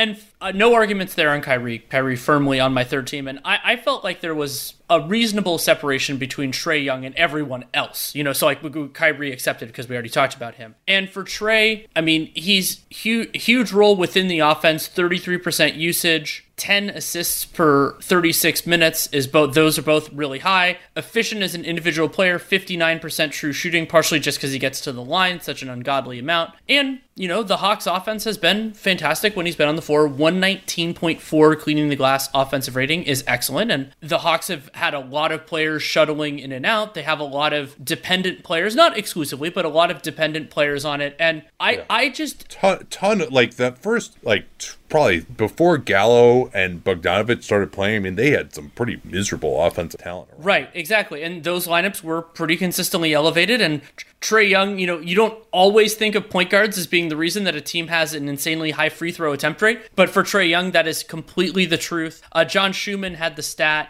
over the uh, oh I think it was over the weekend I don't know the current iteration of it that so it was he was doing the like players you know the players who assisted a specific teammate the most and Trae Young had two of the top five because it was Collins, yeah, John Collins and and, Capela, and Clint yeah. Capela and Trae Young you know it's it's a little bit different than Luka, but he he is such a central part of their offensive success and you know you and I argued this point a lot over the couple years and so it was like last year Hawks had a 111 offensive rating, but it was that huge differential because they went off a cliff. They went off a cliff again this year, comparatively, when Trae Young was off four, but a 119.4. That's the top 10 percentile of the entire league. When Trae has been out there, if you want to use some of the overall yep. metrics, in terms of Raptor offensive Raptor, Trae Young seventh of players playing over 900 minutes, and in terms of estimated plus minus, Trae is I think he's ninth, right behind. He's right behind Kyrie in one, and right ahead of Kyrie in the other. Yeah, that's a offensive estimated plus yes. minus. He's ninth, ninth in luck adjusted RAPM offensively as well. And yeah, I think Trae, There's been a lot of attention on he's not shooting as many threes now, and his individual efficiency is down a little bit. He relies on the free throws, which I mean, nobody complains about Joel Embiid there. I mean, there is a feeling that it's like kind of more bullshit foul drawing, which is true. But uh, last time I checked, at least during the regular season, those count in the scoreboard. Yeah, it's an, the, su- sustainability yeah. doesn't really matter. Like it's he did it. He shot those free throws, and because he Trae Young makes eighty eight percent of them, they count as points. Well, and you know what else counts as points is all the assists that he. He really just is totally underrated as a playmaker. Uh, the but I did really struggle between him and Devin Booker. Booker also crazy offensive rating when he's uh, on the floor, uh, about 120 or so. Uh, 7.5 net rating is really really good. Seventh in offensive rating in the NBA among players playing 25 minutes or more. Many would say, oh, Chris Paul should be ahead of Devin Booker. I mean, I've even heard some Chris Paul MVP talk, which is absolutely, completely ludicrous but there is just literally no statistical argument for that other than Phoenix Suns won some games and he wasn't on the team last year. See, it's it's interesting. Like I think I think of Booker and Young as more even as players in the abstract than their resumes this year. Like Booker has actually been less efficient as a scorer than Trae and has a much more yeah. role within the Suns offense. Now, that's a part of why the Suns are way better because if you could have somebody as good as either of those two guys be a smaller role, generally speaking, that's going to be because you have other good players, Chris Paul most notably among them for the Suns. Yeah. And, you know, both of them, you know, Booker has, I think, has improved more defensively than Trae Young has. But, and so if we were having this of who do you think is the better player, if you were going to run the season back, who would you, who do you think would be better if you swap their teams or something else like that? But I think, I thought trae's resume was markedly better. Yeah, Booker gets more points for being better on, on defense and being part of a good defense this year, where as Young is still is definitely a problem, although he's, he's gotten better as well. But I think ultimately they have pretty similar offensive ratings when they're each on the floor. But I would say that Booker has had more talent, certainly more shooting around him for the bulk of the year. And also, I just give Young more credit for that number because he's not playing next to a Chris Paul. Like he is the sine qua non of this Hawks offense, where everything runs through him. Donovan Mitchell, if you really dive into it, he just doesn't have any kind of statistical argument to be in this group other than high usage and a lot of points per game. And now the minutes, that's not really in his favor because he looks like he's going to miss a, a month here. And Zach LaVine, the one number metrics are not huge fans of him, particularly the uh, luck adjusted RAPM numbers are really, really low uh, on Zach LaVine. Mike Conley just isn't in the same class as, as, a player in terms of his overall role. A lot of the credit he gets in these one number metrics is for defense, but he's kind of tied to Rudy Gobert, and I'm going to give Rudy Gobert even more of the credit for that uh, than Mike Conley. Is there anyone else that we needed to talk about here? Uh, Bra- I mean, Bradley Beal is in yeah. the in the mix for the scoring. Oh yeah, yeah, no, for sure. And yeah, that's that's another one. Yeah, and so Beal, you know, I think he, I think I would have Beal over a lot of the other, you know, also considers that yeah. you mentioned. I, yeah, I would I would have him over Mitchell uh, as well for sure. Yeah. Um, and over LaVine. I, I just I want to see a little bit more overall efficiency from Beal th- than we've seen. I mean, he's going to probably end up second in the league in scoring, but not really that much above average. And the Wizards' offense uh, has not really been that great this year. And I don't, some of that uh, uh Beal doesn't do that much distribution. I don't think there's just uh, I, I again I don't think he's in the same class uh, as a playmaker as Trae Young. So uh, nobody's going to agree with us here. I mean, Trae Young couldn't even make the fucking All Star team in East this year. So, uh, well, but hey, that's not know, our job. The, our- the, Hawks were 14 and 20 and, at the time, and the the Pacers were the four seed. So you know, go go ahead and put Domantas Sabonis on it over Trae Young. Um, that's all about all I got on the guards. Any, anyone else I'm missing here besides nope. Beal? That's it. Okay, that now brings us to Defensive Player of the Year, and this is one of the easier ones. Rudy Gobert, number one, full stop. Yep. Not even close. A- opponent, opponent. We t- I talked about a lot of it, but one other stat to throw in: um, opponents are shooting just below fifty percent on shots that Gobert contests at the rim. That is the second lowest opponent field goal percentage of any high volume shot contester. Miles and Turner. he is high volume. Oh yeah, he is. Miles Turner, for for those who are interested, is the only one who's giving up a lower percentage, yeah. and and it's fractions of a percent. You know, doing that. Uh, the other two spots, I think there are a lot of viable candidates, many of whom we will discuss. We're going to do a separate pod uh, for Dunc'd On uh, for Dunc'd On's uh, Prime subscribers on on all defensive teams and everything else. A lot of them will get plenty of attention there. Um, but I ended up going with um, Clint Capela second. I think that one of the things that I've tried to articulate over this year that I've become more appreciative of is when a team, it's not as much about like whether the team is successful defensively, in particular, when you're on or off the floor. It's are you successful defensively at the things that that player affects? And so when Capela's on the floor, Hawks defense has been pretty good, but a lot of it has been doing the big, big man things well. They're not fouling in those minutes, they're grabbing defensive rebounds, and they're limiting opponents' attempts and success on shots around the rim. Those are all things Clint Capela does. They're all things that his backups have done less well at different moments in time. And so I give him a lot of credit for when the Hawks have been successful on that end. No, I agree. I had him number two as well, but I, I wasn't particularly strong on that. No, I, I wasn't either. Joel Embiid. I, I had Joel Embiid third. Uh, I also, uh,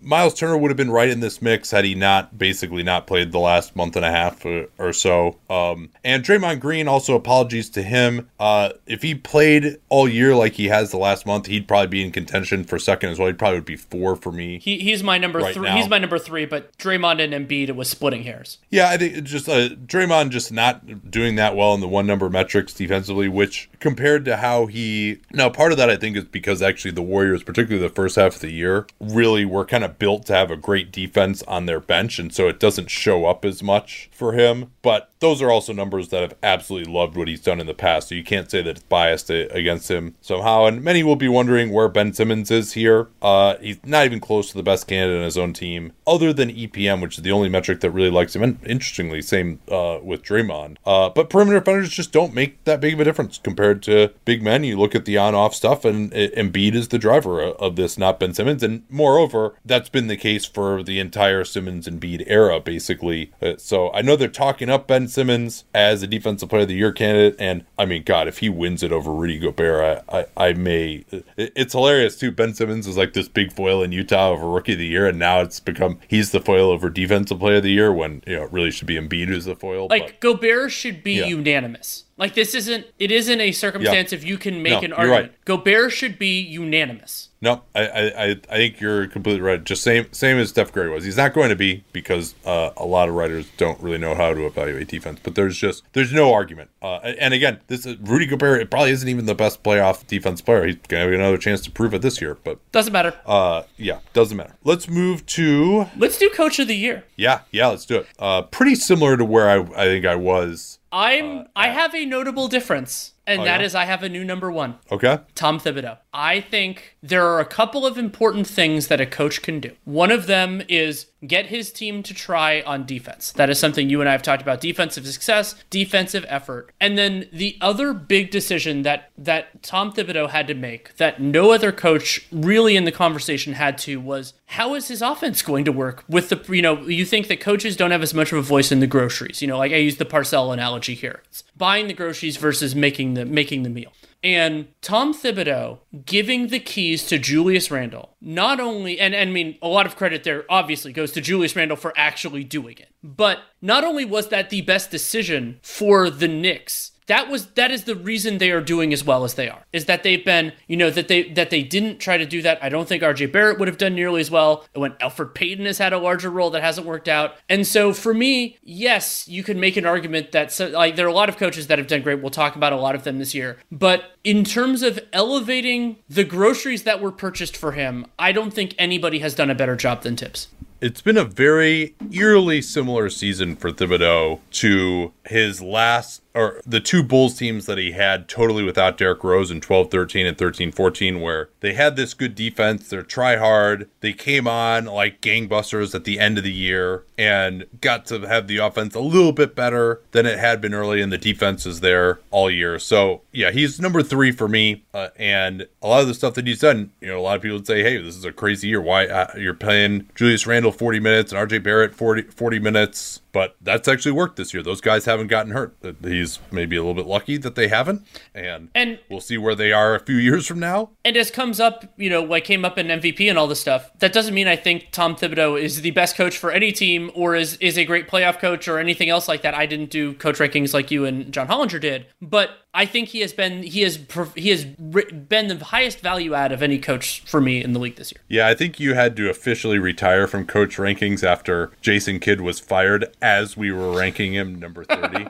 like literally as we were talking about him. Um, but I, I think overall, uh, Thibs still does some things that uh, there is some fruit, like, you know, playing Elfrid Payton too much, Sure. for example, is not amazing. And he definitely has gotten great effort out of this team. And, and you mentioned putting it in Randle's hands. He's done a great job. There are a lot of great candidates. Yeah, and and th- year, it's actually. it's funny in a certain respect. You could make an argument that by picking Thibs, I'm dissing or you know under undervaluing the Knicks' talent. Yeah, possibly, very possibly. And I mean, I love Nerlens Noel more than almost every me- member of the basketball media, and that's been true for a half decade now. But Yeah. it's it's still to get this level of talent and something I brought up. Uh, Jared Dubin and I talked about this a lot, and uh, a couple other you know this come up in my the writing that I've done with Seth at the Athletic of even if you regress the Knicks' opponent three point shooting to the mean, they are still a much better defense than I anticipated. And they're better in a lot of ways, some of which are personnel, but like, I mean, playing hard and everything like that. And so, yeah, I mean, there's an argument to make that some, not all of this stuff is sustainable. And, but yeah, as you said, you were going to get into, there are a lot of coaches that have done phenomenal jobs this year. Yeah, I am loath to make the coach of the year, and, and you know the Knicks might get to whatever they're going to get to here. What what are they going to make the five seed? I think there's a very good chance they're the four. Yeah, okay. So I mean that that's very good, but that's also not as good of a record as your traditional four seed True. would have would have. And to me, I'm a little bit loath to reward the coach of the team that gets you to being you know like above average when you weren't supposed to be that good, as opposed to a guy who takes you to being elite. And I really struggled between Quinn Snyder and Monty Williams. I think this is going to go back and forth to, towards the end. Snyder to me has reemerged once they have. It looked like they were really in free fall and they're going to be the two seed, maybe even possibly the three. Once both Mitchell and Conley went down, and they have completely righted the shit. Now they've been just blowing teams out again in that circumstance. At least the the bad teams. Like he, his system is just absolutely fantastic. And I think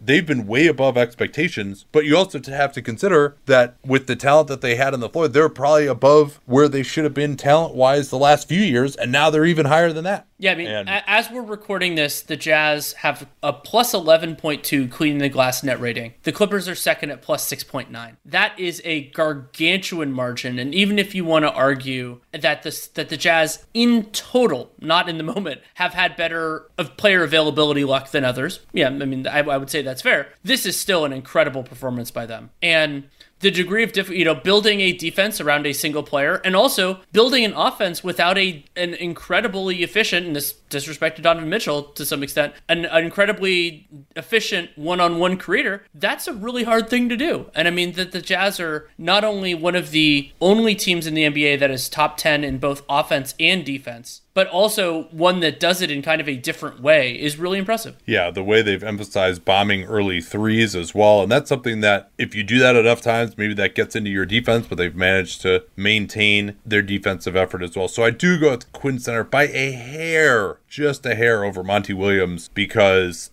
and I thought he actually did a really good job last year and that they built on that. They have their offensive system is fantastic. They get a ton of cuts. They're among the highest in assisted buckets. He's worked in Chris Paul after a rough start. I mean, what did they start? They started like 11 and 10 or something, didn't they? And now they uh, were going to be close to being the one seed. They might still get there, uh, but it's looking like the Jazz have the inside track. We'll see what ends up happening there. But and that one seed is going to be pretty important given where the Clippers and Lakers look so, like they're going to end. So the here. the Suns started eight and eight, and then they went on a big win streak. Just for those who want that number. Right, right, yeah. So uh, and I mean, you can just again point to a ton of schematic stuff that they've done to get this to be well, and uh, a very good defense as well. DeAndre Ayton making steps forward. No backup center. They still stop people with that group. And and to me, it's it's funny because this came up a little bit in All NBA. One of the strongest arguments for Monty Williams. So I had Quinn Snyder second and Monty Williams third. So very similar, and it was horrendously close between all of those guys. All those guys is that the Suns have been this good while neither of their guards had a transcendent season. Like you know, they've both been you know both Booker and and Chris Paul have been very good. Like I'm not saying they're they're slugs or anything terrible. They're they're just,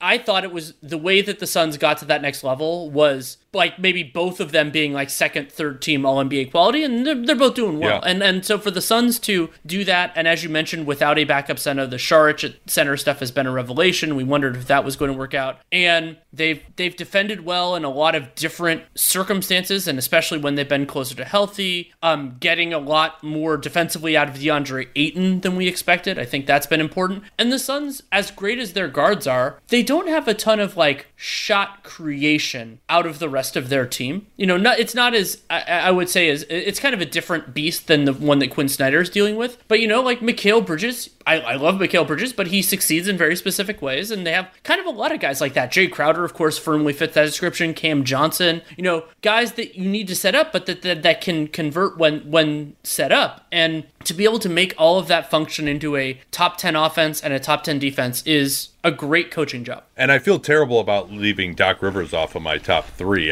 He, he, they did a really good job yes. staying afloat when Embiid went out. He's really put Embiid in great position to succeed. Uh, uh he's having his best year. Tobias Harris is having his best year as well. So I'm uh, Doc Rivers has done an amazing job, and I feel terrible about not having him in my top three. But I think the Thibodeau uh, with the the Knicks surge uh, has surpassed him. Well, and some a couple other coaches that I want to mention that have done a really nice job this year. Um, yes, their offense has taken a, a, a, jump off a cliff, but for the Lakers to be second in defense, when you consider how much time Anthony Davis has missed, how much time LeBron has missed, and how much they've relied on Montrezl Harrell at center, is really impressive. Like I think Frank Vogel has done a really good coaching job this year. I am more confident in his defensive chops than I was at the end of last year, and they won the damn title. I, I agree with you there. It, we, we talked about that on Locker Room the other day that they're not going to have anyone who's anywhere close to an all defensive team this year, and they're uh, still. We'll see.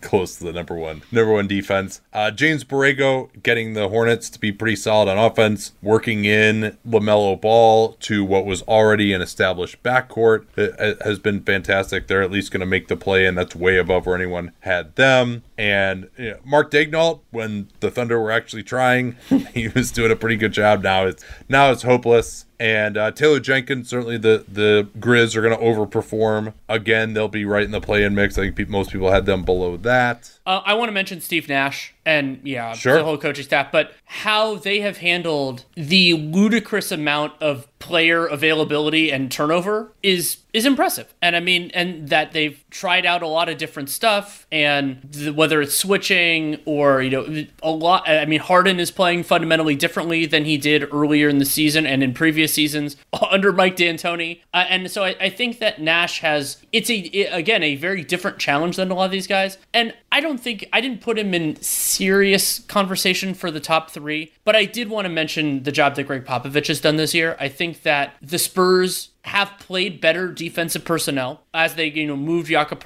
in and de-emphasized and then eventually I mean they they let Lamarcus Aldridge go and then crazily he retired. But to be 11th in defense and to be in the, in the playoff mix with Derrick White barely playing this year and when he played not playing particularly well and incorporating a lot of young dudes and everything else like I think Pop did a really good job this year just not quite at the same level but I wanted to mention him all the same. Let's get to rookie of the year now and Anthony Edwards has had a big surge lately and hopefully that's not going to lead to people actually voting him as rookie of the year compared to LaMelo but uh, Edwards has played at the level where I think he is comparable to LaMelo since probably about March 1st or so. the the uh, the Yuta Watanabe donkey actually had a big surge after that. But when we last did this, which was mid March, Anthony Edwards had a 480 true shooting percentage. He killed the Wolves for two thirds of the year. Definitely has come on lately, and obviously playing with Towns and Russell has really helped him. But LaMelo, just not close to LaMelo Ball, despite the fact that he's played 800 more minutes. LaMelo has basically the same usage, higher efficiency, way better, obviously, as a playmaker, way better as a defender, and way better as a rebounder, where, where Edwards really doesn't do much. So there's essentially just no argument whatsoever for me. Uh, second was a little bit harder. I do try to put a kind of tiebreaker on who I think is the best overall prospect, and I actually would have Edwards now as the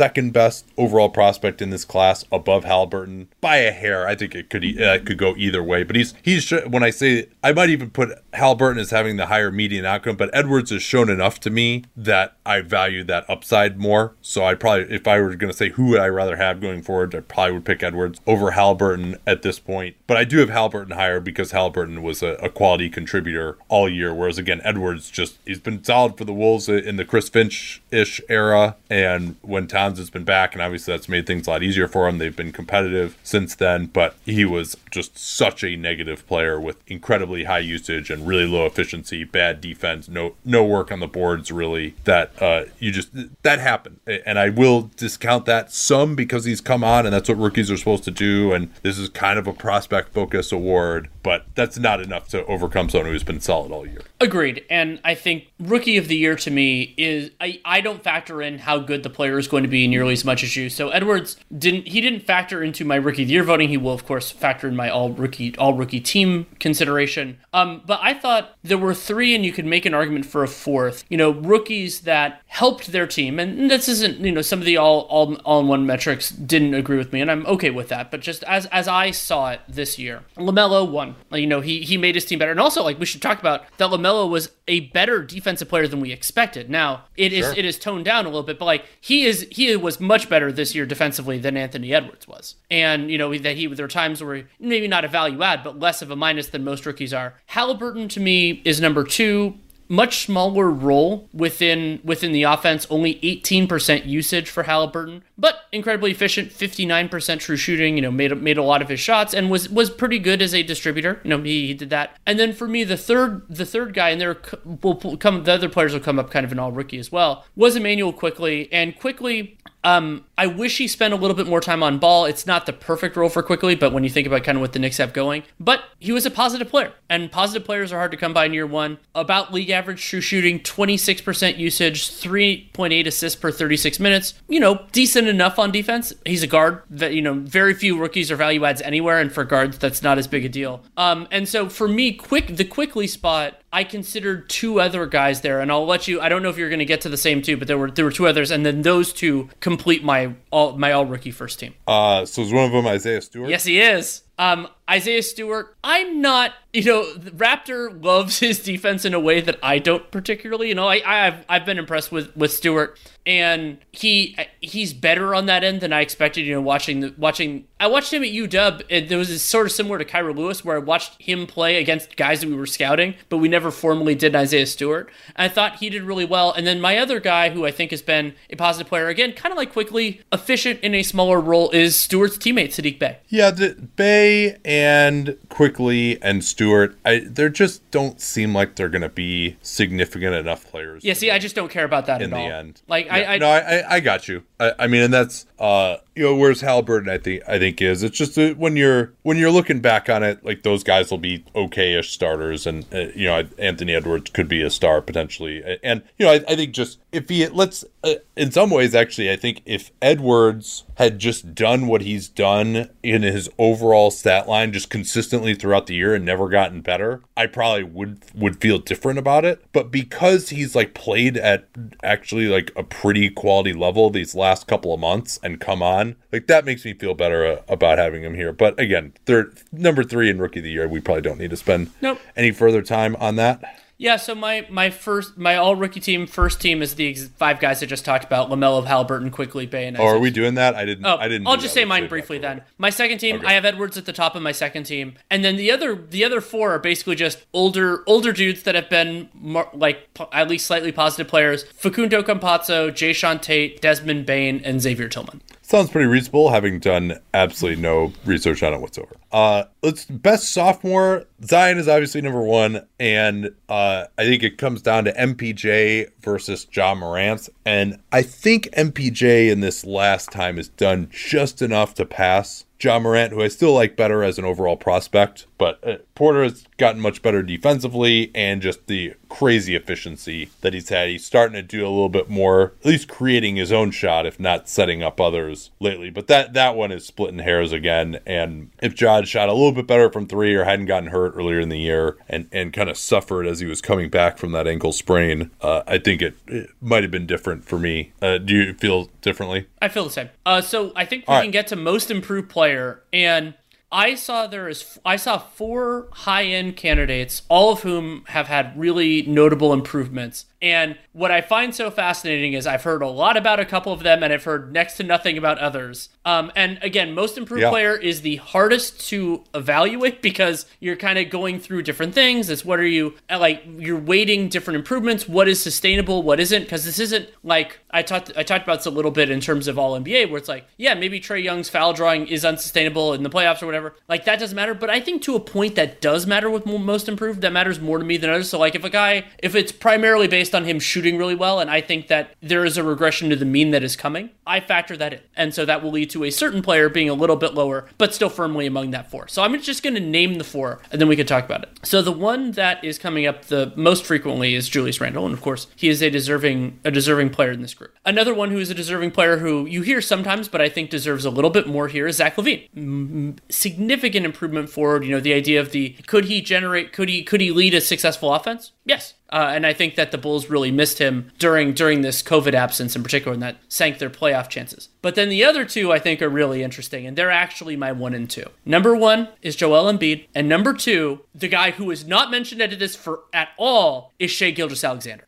Yeah, I so I, I would say I had a top five. No, I'm actually probably a top six. Okay. Randle, LaVine, Gilgis Alexander, Joel Embiid, Nikola Jokic, I have him fifth. Yeah. and uh, Jerami Grant. Sure. So Gra- Grant, if he had played the way that he did the first, you know, month and a half of the season all year, then maybe he would have been in this. He's also kind of missed some time down the end, and just he- he's kind of been on a bullshit team too. I mean, that that's kind of part of it uh, as well. Where if you're being most improved and you're on a winning team, and it's not just about opportunity, and you felt certainly he's showed off some new skills, right? I, I mean, there's a, a few credit. This is uh, the award designed to honor an up and coming player who has made a dramatic improvement from the previous season or seasons. Is is the rubric for this? And so I look at not only just your numbers, but also your skill level. Are you doing different things, and are you doing different things in a way that's sustainable? Do you have new moves? Uh, are you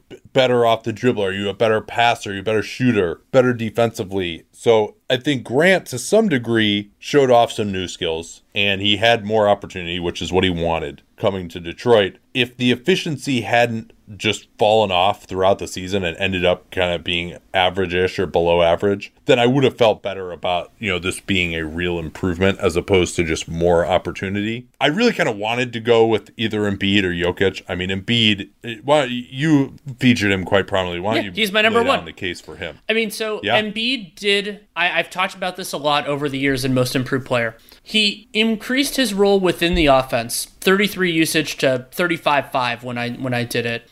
And also improved his efficiency. 59% true shooting to 63 and going from an all NBA player to my permitted MVP is a massive leap. Like that is that is something to be a you know one of the top defensive players. You had him third I had him fourth and defensive player of the year and to be one of the most impactful players. That isn't what he was before. And getting to the free throw line a ton and being a part of a more dynamic successful offense it is not only it, it is a difficult improvement like but it is also the most important improvement of any of these players and for me Jokic he he is better but he was also I, I think that he is he is a slightly amplified version of what was already a great player whereas Embiid has added you know like the, the foul drawing is at a different level and I, I you know he wasn't in this conversation the way that he is now We'll talk about Jokic in a second because I think it's been more than a slightly amp- amplified player. But yeah, if you just look for Embiid, usage way up from last year. You mentioned the true shooting being way up. He increased his free throw percentage by 6%, which is already awesome for a big man. He's up 4% from three. His mid range shooting has been a total revelation this year. And, and some of this jump shooting may not be totally sustainable. But he's gotten to the point where, I mean, I, would like to see him play against Marcus Gasol. I don't think he's really done that this year. I, if I did, I didn't see the game. But I don't think there, there's anyone that I can think of in the league that can stop him or think to stop him at this point. He has so many ways to attack,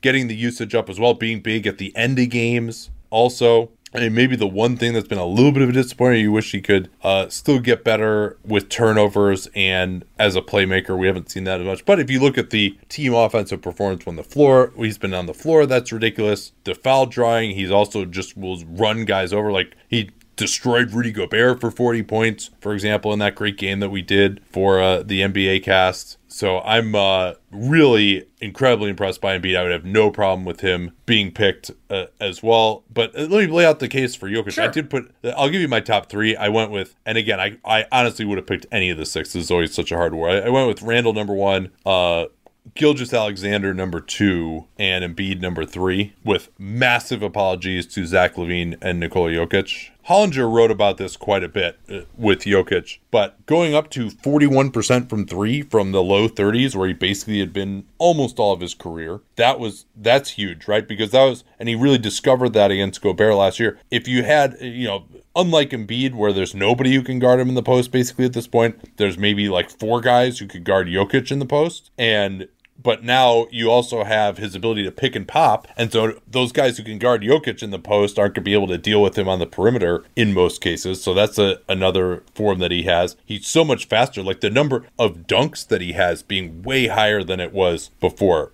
I think he's having one of his better years defensively, even if the stats don't necessarily support that. Even better as a passer and initiator, uh, and just his overall scoring rate, his usage is like way, way up uh, as well, and his efficiency is up. He's still one of the best mid-range guys in the league. The his post-ups, like the Sombor shuffle, he's been using that even more now. Uh, but so yeah, I, I think it's more than just kind of an incremental improvement for him. Let's talk about Shai Gilgeous-Alexander, though, who you uh, again mentioned. He's only played about 1,100 minutes, which is, I, I, don't put that in as much because Shai, to me, showed off a, a, much better skill level as well. Well, yeah, and I think with Gilgeous-Alexander, what happened was his role within the offense is so fundamentally different. Last year, Gilgeous-Alexander was a part of a three headed guard group with Chris Paul and Dennis Schroeder, both of whom are in other pastures. I mean, and and that has left Shai Gilgeous-Alexander to be the creator. And you you ramp up the degree of difficulty not only in terms of his role, but also in terms of surrounding talent. I mean, this Thunder team is dramatically worse than the one that was around last year. And Alexander, Gilgeous-Alexander, um, large, much larger role within the offense. Not a big surprise when you go from having CP intruder to not. Um, larger, so usage 24 to 28, and then going from three and a half assists per 36 to 6.3. That might not sound like a lot, but it, it really is. But also yeah. becoming an incredibly efficient player. I mean, so 62% true shooting, one of the yeah. best for for a guard on a bad team. That's incredible. It is, and yes, 42% from three might not be totally sustainable. It probably wouldn't have sustained over the course of this full season. Yeah. But watching the film on him, the pick and roll work, he's he is a fundamentally better player. You know, like he is he his timing and yes, there are parts of playing with Al Horford that can make things easier because he's I like to call it a dual threat big because he can pop and he can roll and so that makes the kind of if you're trying to play it two on two that can make the other guy have some struggles. But when the other three guys on your team often can't do a whole heck of a lot, that that is a, a challenge for me to that's a challenge for Shai more accurately than a challenge for me. Um, and I think that that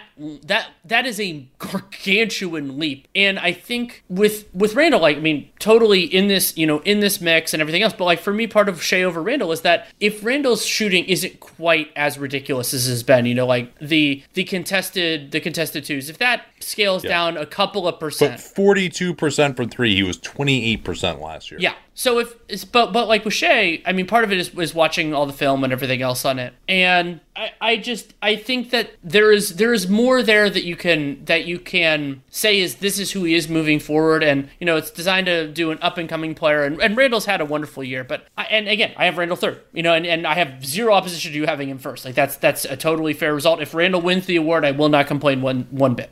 But I, I think what Shai has done is more it's more impactful. And I think it's maybe not all sustainable but it is the foundation of something that is more sustainable. Yeah, I did go with Randle number 1 and Julius Randle is doing this if you want to talk about the improvement in his game, oh. certainly the, the, distribution is part of it. But like, you know, he's just attacking guys off the dribble. Like the step back to his right is just deadly. All of a sudden, I mentioned the three point shooting improvement. The improvement has gone up a lot as well uh, as uh, he's only shooting 40% from mid range, but that's much higher. And he's just taking impossible shots. And you talk about the ecosystem, he's had to work in this impossible ecosystem. He's taking only 17% of his shots at the rim. And previously in his career, the lowest it had been was last year when he took 36% of his yeah. shots at the rim. That's just incredible. Well, and Randle, and, I mean, so last year he shot 28%, or sorry, sorry, he shot uh, 36% on jumpers. This year that's up to 42%. So even that's that's some twos and some threes. And the degree of difficulty has gone up too. This isn't a player, yeah. you know, going from, you know, a lot of self-created to catch and shoots. In many ways, it's the reverse. Yeah, even his threes, only 80% of his threes are assisted, which is a very very high number, or, or, or, a very low number, I should say. It's a high number to have 20% of your three pointers self created at his position is really impressive. And only 34% of his twos are assisted, which again for a power forward is tiny. And he's gotten way better on defense. He's been a part of a good defense. I don't think he's been the driver of that, but he certainly hasn't prevented that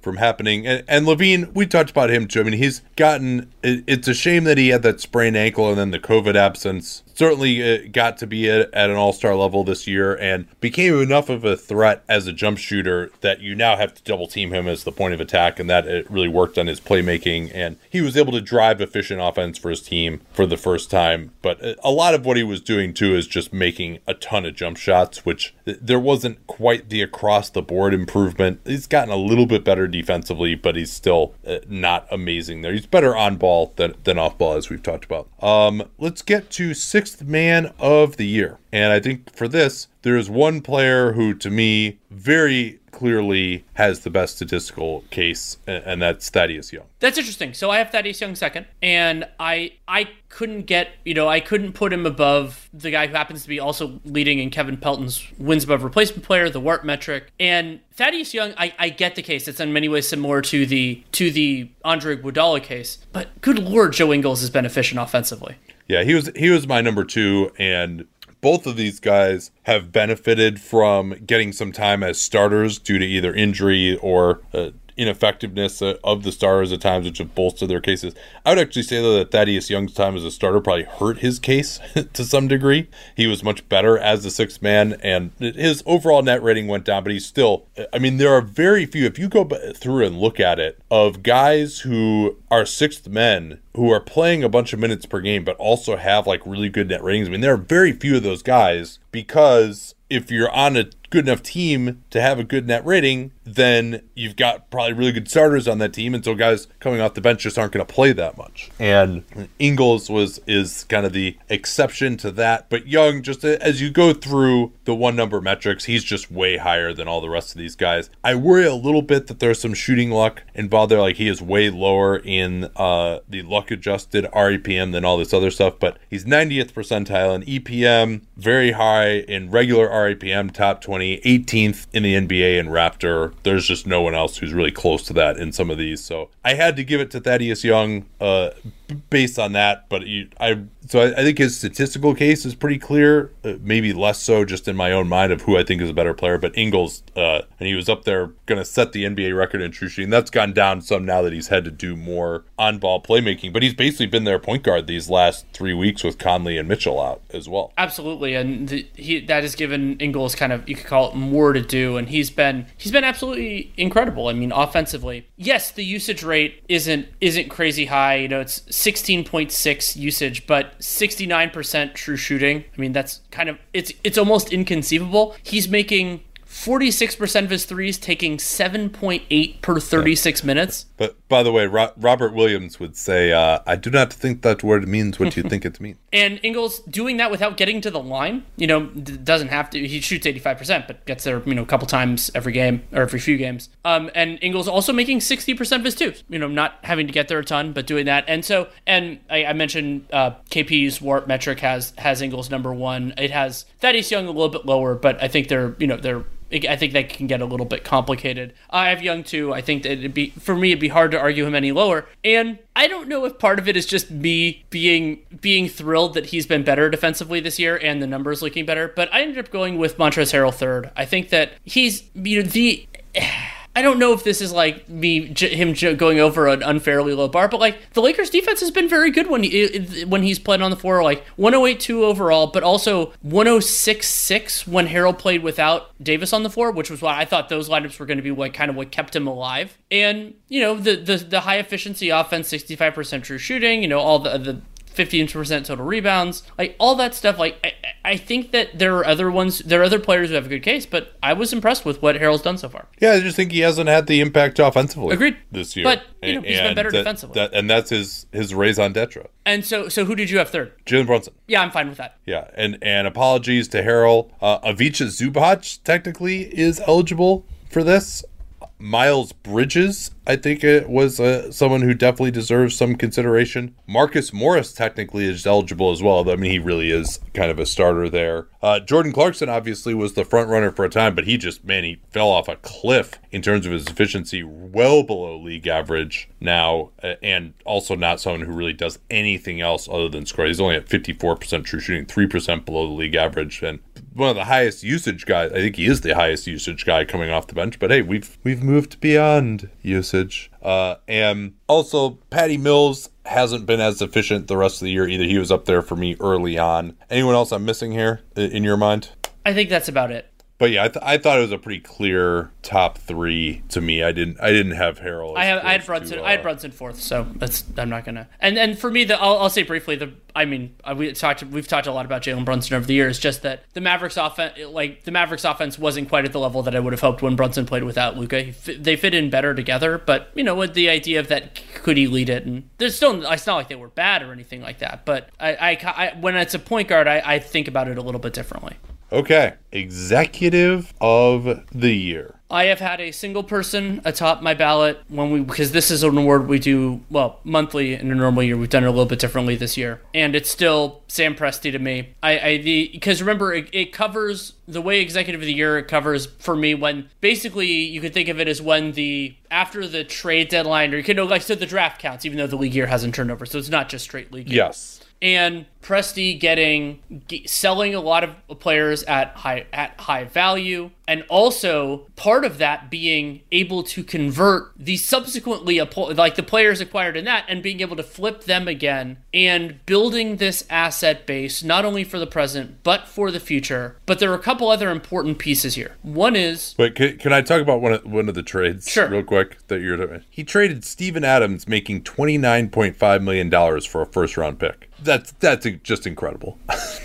that's, there's there's so many of these too, but that's the one where I'm just like that's that's completely ridiculous. Uh, but but anyway, you you were gonna say there's uh, some other components uh, as well, right? And one of the other really important ones is, a, a, and this will come up in not executive of the year as well, is he had to hire a coach and I think he did a very good job. You know, I, I, we don't know exactly where Mark Daigneault is going to fit in, but I think he's done a very good job with the with the situation that he has been handed, and I and and that isn't so that isn't another important piece of business that Presti did. Some of the moves on the margins, you know, like kind of young players and you know putting putting pieces around it. I thought their draft was reasonable. You know, we'll see how Pokusevski works out. And I remember I this I'm not universally like everything he's done. I thought that Presti didn't get enough value in the Horford Danny Green trade. I thought that they basically they did Philly more of a solid than they got extracted value for. But you know, drafting Teo Maledon, finding Moses Brown, get, you know, basically getting Trevor Ariza and then getting something for him when he hadn't played at all. And then now he's helping Miami, but, you know, and like letting him sit out there. You know, it's kind of a similar story with George Hill, though George Hill played before his thumb got fractured. Um, I, I just think he he did a lot of things well. And while many people would say, hey, like they've been unconscionably terrible over the last couple months, yes and? Like I, I think in many ways no i mean that that's another reason why he's still number two for me. Just uh, like the, the the fact that they showed a bunch of improvement Shai Gilgeous-Alexander looked really good and now they're actually getting a look at bu- a bunch of these other guys and managing to flush the toilet as well and get right down into the mix for uh, that top five pick that they wanted when i mean they're 16 and 19 when Shai Gilgeous-Alexander played and i mean who knows what the hell they're going to be without him but they clearly you know they made Al Horford go away for a while, and you know they didn't get in trouble with the league for that somehow. It's so uh, that was yeah, now this is doing a good job. Uh, another one of my candidates who's not in the top five, uh, Rafael Stone. The uh, the tank for him has been really important too, I, I, think, and and they've actually gotten. I thought the Harden trade was good. Christian Wood was a good signing. Uh, Kenyon Martin looks like he's going to be a solid player as well. Getting Jae'Sean Tate out of nowhere is pretty good, and they've also been completely destroyed by injuries. But to hey to get have the best chance that they possibly could at keeping that top four protected pick, given where they started the year, uh, has been impressive. He deserves some credit for that. Um, but I had a different number one than you. Uh, you had Sam Presti. I'm going with James Jones. I just can't reward. Uh, I mean, Presti, w- when the rewards of this are so far in the future and we don't know that they're going to happen, it's part of the issue with just with this award is you kind of you kind of have to do something where the time horizon and benefits have already been experienced whereas we're still it's still speculative for Presti and I do think that the spirit of this award should involve some sort of an aspect of improving your team this year like Presti last year I think it was well, I mean, because I mean, they they, they, better, they, right? they were a, I mean, you could argue they were outperforming their point differential by a hilarious degree, but like they were a somewhat interesting team before everything everything went away. Now they weren't Yeah. they weren't at the same level. You know, the record overstated it, but it Yeah, and, and he got he got his actions this year got the Oklahoma City Thunder much closer to winning a championship. I think last year was was bigger for that though with the Westbrook and George trades obviously. I mean this is sort of just the cherry on top of that. But I mean James Jones to get a team to being either the number one seed, they were out of the playoffs last year, and he used Kelly Oubre, Ricky Rubio, a protected first, and the mid level. Probably the Jae Crowder is the best mid level signing, like easily. Uh, and they, they re-signed Dario Saric, and they've taken those assets to make a team like statistically, certainly at least a bona fide championship contender, contender for the number one seed in the West. Well, and like And- you, brought up the number two seed in the West, like they have the second best record in the NBA. They have this. The Sure. Suns are they're in the mix for number two net rating. They're currently third behind the Clippers as we record this, but. I, I have no problem with James Jones being being in this I. I mean the the Jalen Smith pick though is is quite a block. that is eye. a that is a part of why I don't have him first. And um, I mean Tyrese Halliburton being on the board, you know, like that's that's an important. yeah, and this is not hindsight. Like we were yelling for him to take. I, I, I tweeted. point. I'm like, I can't believe that the Suns are going to get Tyrese Halliburton because the we, we, the Chris the Chris Paul trade had already happened, right? Yeah, it had because they, yeah, they, they were Right, they were going right. to potentially have Halliburton behind, and he would have fit so well with both of those players. And the Suns also did some really nice moves on the minimum market. You know, getting Langston Galloway, getting E'Twaun Moore. You know, for two of the better players that at least conceptually Torrey Craig is in their rotation. They got him for cash. Yes. at the trade deadline. So yeah, James Jones had a phenomenal one, and then the the, the I so I had kind of a top three. I technically the executive of the year ballot is only one person. That's the way they do it, which I think is a little bit weird. But the other, to, to Yeah. me, well, it's a little bit weird to have the other executives vote on it. also too, also weird. Um, the other person that I think warrants some some serious discussion, and it's especially for for you and I that are kind of like some of the nuances of what made his job really good is Daryl Morey. And so what Daryl Morey was able to do, one, hired a hired a very good coach, and while either you know how much credit everything else, I mean, it's the general manager's the general manager is is a key part in that decision making process. And Daryl Morey was able to do. I, I talk about the double sometimes for players of improve inc- increasing your usage or role within the offense and improving your efficiency. Daryl Morey was able to make a team that not only made more sense but also has a better financial future. And yes, it did. They did sacrifice some some modest draft capital to make it happen, but they went from being hilariously in the tax for years because of the the Al Horford trade and contract. Sorry, contract with the Al Horford trade to being you know a little bit into the tax the next couple years. And if they want to go deeper to retain somebody like Danny Green or what they want to do with George Hill, they can. And that is an extremely important thing for like the Sixers to be in the mix. You know, they're going to be the one seed in the Eastern Conference, and they're one of the best teams in terms of net rating. And to do that while also making the team cheaper and more viable long term is insanely impressive. Yeah, Morey was was number three for me. Presti was two. James Jones number one. Uh, honorable mention to Sean Marks slash Rich Kleiman slash KD. Um, you know, I think things are looking a little bit better. I, I guess let's get into uh, uh, and Dennis Lindsay maybe to some degree, but Oh, I, I didn't. I didn't have Dennis Lindsay in this at all because I, I think that a lot of those moves are going to have some real some real downside later on, especially No, Derrick Favors. I, I mean I, I agree with it was, you it was it's a it's a cotton candy. Like I mean, he's done. He's a very good GM, and they've done a lot of good work. It just mostly wasn't this year. And giving Donovan Mitchell a player option. I want to mention now one other pl- person, which is Leon Rose. I mean, Leon Rose. oh yeah, hired- yeah, that's got to be in there.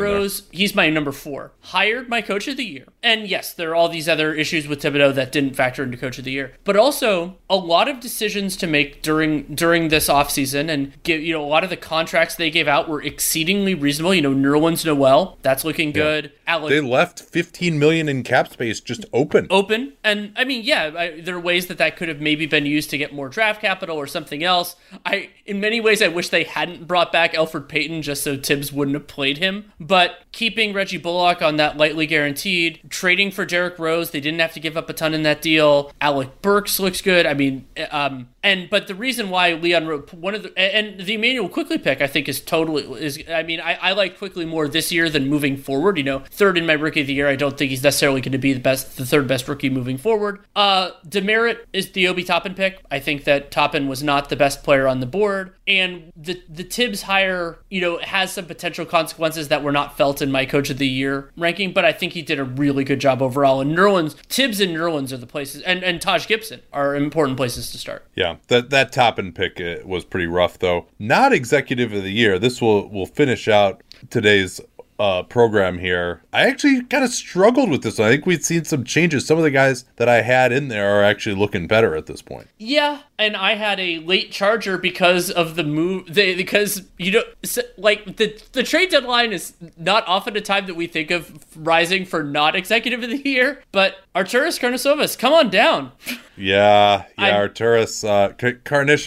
Well, we will at least we will at least pronounce his name right if if we're gonna crap on him. Yeah. Uh, but yeah, it, it's just that that move we were not fans of it, and then to to then have it work out where they weren't even they're not even gonna end up uh, in the play in when we thought at least that this could get them above the play in, and that was that was a big point of the trade uh, to get. I mean, they gave away and- this year's first round pick. well, Probably. yeah, and and now they're they that pick could end up being uh, in the top ten, and then and they're hoping they're hoping more that they're it, it goes into the top four. To at least at least it was protected this year, uh, and uh, so they had the foresight to do that. But then they got the twenty three pick as well. That's also only top four protected. They give up Wendell Carter Jr., who it was a disappointment, but he started to show some signs of life as well. They took on this is actually big, Danny, too, for their aspirations next year. They take on Al-Farouq Aminu. Now, I will give them credit for getting Daniel Theis for nothing. Yes. That was pretty good. Uh, although Gafford's been, yeah, and they also got nothing. Troy Brown for nothing, who helped them. Uh, I shouldn't say for nothing because they did trade away Gafford, who's been good in Washington. But uh, that was actually like kind of a win-win trade that Gafford for for Brown trade. It seems like. But now because they took on Aminu in that trade, they're probably not going to be able to renegotiate and extend LaVine and bring back Theis as well. We'll see what happens with that, but they're probably going to. Uh, and so part of this was to get LaVine back. I mean, to me, hey, you know what? Like, you could offer Zach LaVine a five year deal and possibly have it be for the designated player veteran extension if he plays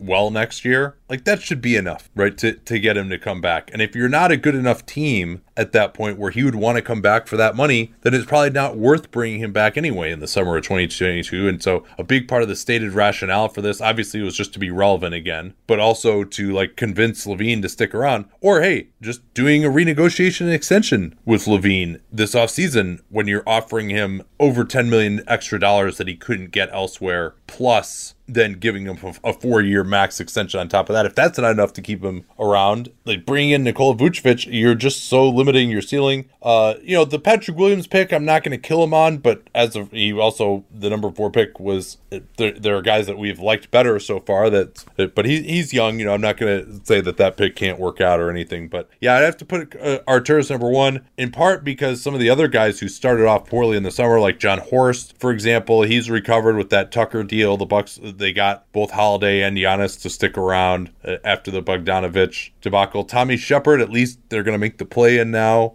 and part of that was the move that he made for Gafford, well, which has helped. Well, and also Russell Westbrook being so much better than he was at the beginning of the year. True. So. Yeah, I mean, we thought he was going to be terrible. Part of that was probably that quad injury. Now Westbrook still is uh, going to be crazy over it. I mean, like he's going to actually probably get some All NBA consideration, which is going to be uh, upsetting uh, to me. But uh, with more wor- worthy players, uh, and this for someone who voted for him All NBA last year over your objection. So to uh, and we had him MVP in 2017. So there's not some Westbrook bias here. Um, and then third, I had Danny Ainge. Now they've been killed by COVID, and they just can't get healthy with everyone. I think the Fournier trade, I think, was a good one, but for this team, they just got destroyed by Miami today. They, they, I mean, how many games have they had? Every single one of their good players available, but he could have done more. Like knowing Romeo Langford was going to be out half the year and not shoring up anything at all on the wing. The Tristan Thompson signing doesn't look good. Giving away Theis just for nothing to get under the tax where he would be helping them so much right now with Robert Williams being out and well, Thompson kind of decrepit. And again, the moves that you don't make that if and it kind of seems clear that this uh, that this was the case that while Evan Fournier was a better use of the trade exception than I expected the Celtics to have, Miles Turner is a lot better than than Evan Fournier and is on a team friendly contract for years to come. Would have solved a lot of their problems. And, and they could have used the the mid level on someone who would have helped him on the wing instead of using it on Tristan and giving Thompson Tristan Thompson two years. When we'll see, yeah. we'll see how that second year works out. So I ended up Ainge is in my I guess you could call it dishonorable mention. I would say also considered is where I had it. Um, my number two has was has been a punching bag of yours for a lot of this season, and there's an argument to make that he is that he looks a lot better now than before, and that is Gersson Rosas. And so with Rosas, it is a a, a challenging kind of like resume because I, I would say that the the Edwards pick is unambiguously looking better than it was earlier in the season when LaMelo was outplaying him by more. I still think that was was an incorrect one, but also some of the other stuff to me is looking a little. I, I mean, so remember they sacrificed not only resources, but also um, salary flexibility to bring in Ricky Rubio. And that was, you know, they basically they included in that deal was trading James Johnson for Ricky Rubio. And Ricky Rubio has not been nearly good enough. And some of that, you know, might have been not predictable, but now it's going to be difficult for the Timberwolves to even use the mid-level exception this coming year. And that was a choice that Rosas made and that they that they didn't have to get into. I think the Malik Beasley contract is looking totally reasonable. And some of his, you know, let's call it the sins weren't in this league year. The D'Angelo Russell Andrew Wiggins trade. We'll see on that. Um, the Juancho Hernangomez contract does not look great. I mean, Hernangomez has you know he, another seven million guaranteed for next year. Um, and we'll see with Leandro Bolmaro. I mean that we, he didn't play in the NBA this year. Yeah, he's Schmitz says he's playing well in yeah, Europe right so, now. He he had him in the, in his lottery uh, when they did the redraft on uh, the ESPN podcast. But yeah, Rosas he's off the list for me just because a big part of that was taking Edwards over Ball, yeah. and now Edwards looks like. Uh, I mean, I, I don't don't think he will be, but it does that doesn't look as bad uh, as it did Yeah. earlier in the year. So I I had uh, Arturas number one, Tommy Shepard number two, Danny Ainge number three. I also considered My, num- Monte McNair, my number three hasn't been mentioned at all by you. uh, Neil Olshey. Nope. Bob Myers. Who? One of the most important decisions that Yeah, any team fuck, made you're right. was was taking James Wiseman or and Yeah. Wiseman over LaMelo Ball. It could end up being much better than it looks right now, but that is a it is a half decade defining choice. And they also, you know, they're what He he might have to be number one, honestly, uh, in the end, because uh, I, I like the Bulls weren't going anywhere anyway. yeah, but uh, for me, so like, I, like I, Arturas didn't sacrifice. I'm gonna, I'm gonna, much. oh, so actually, I'm gonna move Bob Myers to two because the other thing I forgot to mention for Rosas is while it there's a lot of problems that came from it, there's a distinct possibility that Chris Finch was absolutely the right coach for them. And so, like, if he, Yeah. if he, if that ends up being true, and I'm feel more confident in that than I did before, then okay, you know, fire, firing Hoiberg and uh, the guy and not having a full, you know, coaching search and all that. So I'm moving Myers up to second, and some of the other stuff they did on the margins was wasn't terrible. I mean, at Bazemore for the minimum is a, is a good piece of business. And the Oubre trade, I mean, some of that might have been, Uh, yeah. might have been them having pre-agreed to that, but just not not announcing it, consummating it until after the Clay injury came out. But drafting James Wiseman over LaMelo Ball at this point is, I mean, it was a mistake that you and I said. Time we each had we each had Wiseman in a separate tier than LaMelo Ball, and he has been significantly worse than we thought he might be, and LaMelo Ball has been significantly better. And that isn't, you know, that isn't to say that Wiseman's going to be terrible for the rest of his career, that LaMelo is going to be, you know, he's the next LeBron James or anything crazy like that. But you don't get that many bites at that apple, and they got it as of right now. They got it wrong. And the other process thing that I think Bob Myers got really, really wrong, that is a challenge, and it's you know it's a criticism that I've levied on him. You know, wherever whatever outlet I've been writing in, if we want to go back to Real GM, Warriors World, The Athletic, is backup point guard. They got Brad Wanamaker. Brad Wanamaker is a good basketball player. However, the Golden State Warriors did not have a second player who can like create good shots for himself and others, and that's a part of why Steph Curry's offensive RPM and all that stuff is so high is because there's never been a theory of the second unit offensively, and that's a part of why the Warriors are where they are in terms of record. That they needed this sort of a supernatural Steph Curry season to be middle of the road, and there was low hanging fruit. You could get into like the Alen Smailagic part of this that they're that they didn't offload him, that they had to that they spent all this money on Kelly Oubre so they couldn't like fill out the roster with competent basketball players, so that in the in the year of COVID they couldn't they couldn't like field competitive lineups. And I, I I think that while it is not a uniformly bad job, it is a mostly bad job for sure.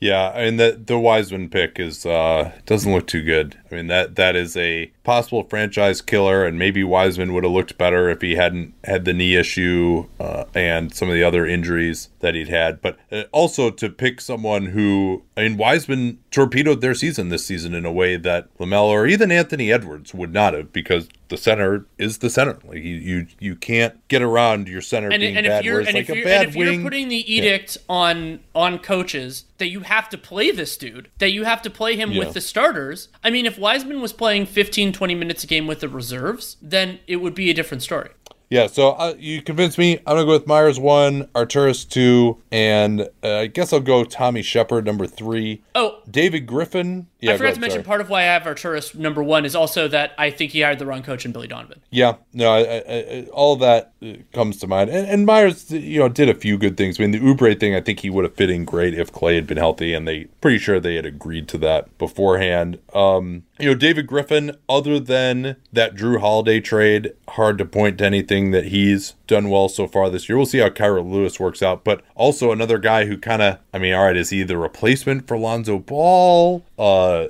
you know, they got Point Zion now. Like Lewis is pretty small. He's not going to be a quality defender. So how does he fit in with Zion? That, that's a question. Even if Lewis has had a few moments here overall, and yeah, Monty McNair just not moving Richaun Holmes or Harrison Barnes at the deadline and didn't really seem like they tried that hard. Obviously, they got Halliburton and they did a good job to kind of convince him to apparently want to be there. and somehow to But- convince all these other teams to not take him, even though he was the best player on the board. Um, I have so I have two others that I think weren't mentioned in different parts of it. So one is Kevin Pritchard because if they if he hired a coach that is so toxic that it basically like kind of ended up nu- partially nuking their season, we don't know that for sure. I just wanted to say like it's a signpost. We'll have to see where that goes, and a lot of that is behind the scenes. I didn't think that Pritchard did a terrible job in everything else. Um, not that the, he had a ton to do. Um, the Justin Holiday contract is totally fine. And then the other one, we're not going to get to fully evaluate this yet, and it's another one of those signposts, and I do this a lot, is Rob Pelinka. Because Rob Pelinka had very few arrows in his quiver in terms of ways to make the reigning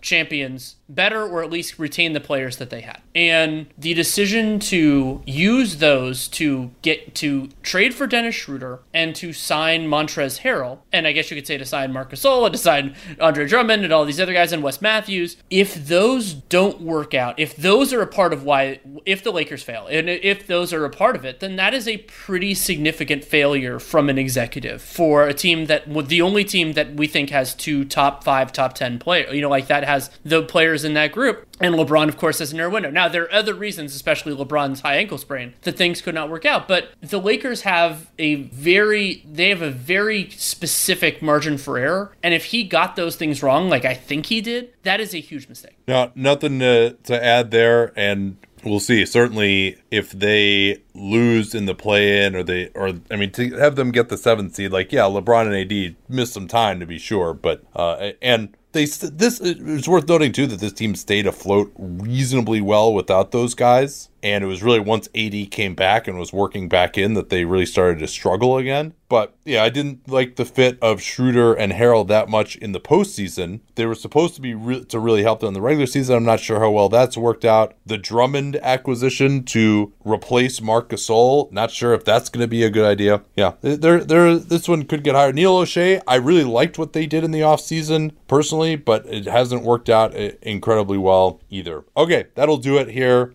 Thanks so much for joining us. Don't forget about that mailing list. You, you remember that uh, about two and a half hours ago at the start of the show, right? Uh, NateDuncanNBA.com slash free. You can get all of our picks here. You can get Danny's remaining schedule book as well as as we go into this last week of the season and get weekly updates uh, from us here. Thanks so much for listening and keep your eyes peeled as, as well for doing a free NBA cast. We're doing the one tomorrow, last one that we're doing for the NBA, at least as of now, which is uh, Bucks at Spurs. That right. Thank you. Eight thirty Eastern, five thirty Pacific. Yeah, so you can get that on NBA League Pass, and then at some point in the next week or so, and then in the play-in, in the playoffs, we're gonna be doing those live shows on Hot Mic where it'll sync up for you. It's really pretty awesome software. You can download the app and check that out. But keep your eyes peeled on Twitter for more on that, and uh, we'll talk to you all next time.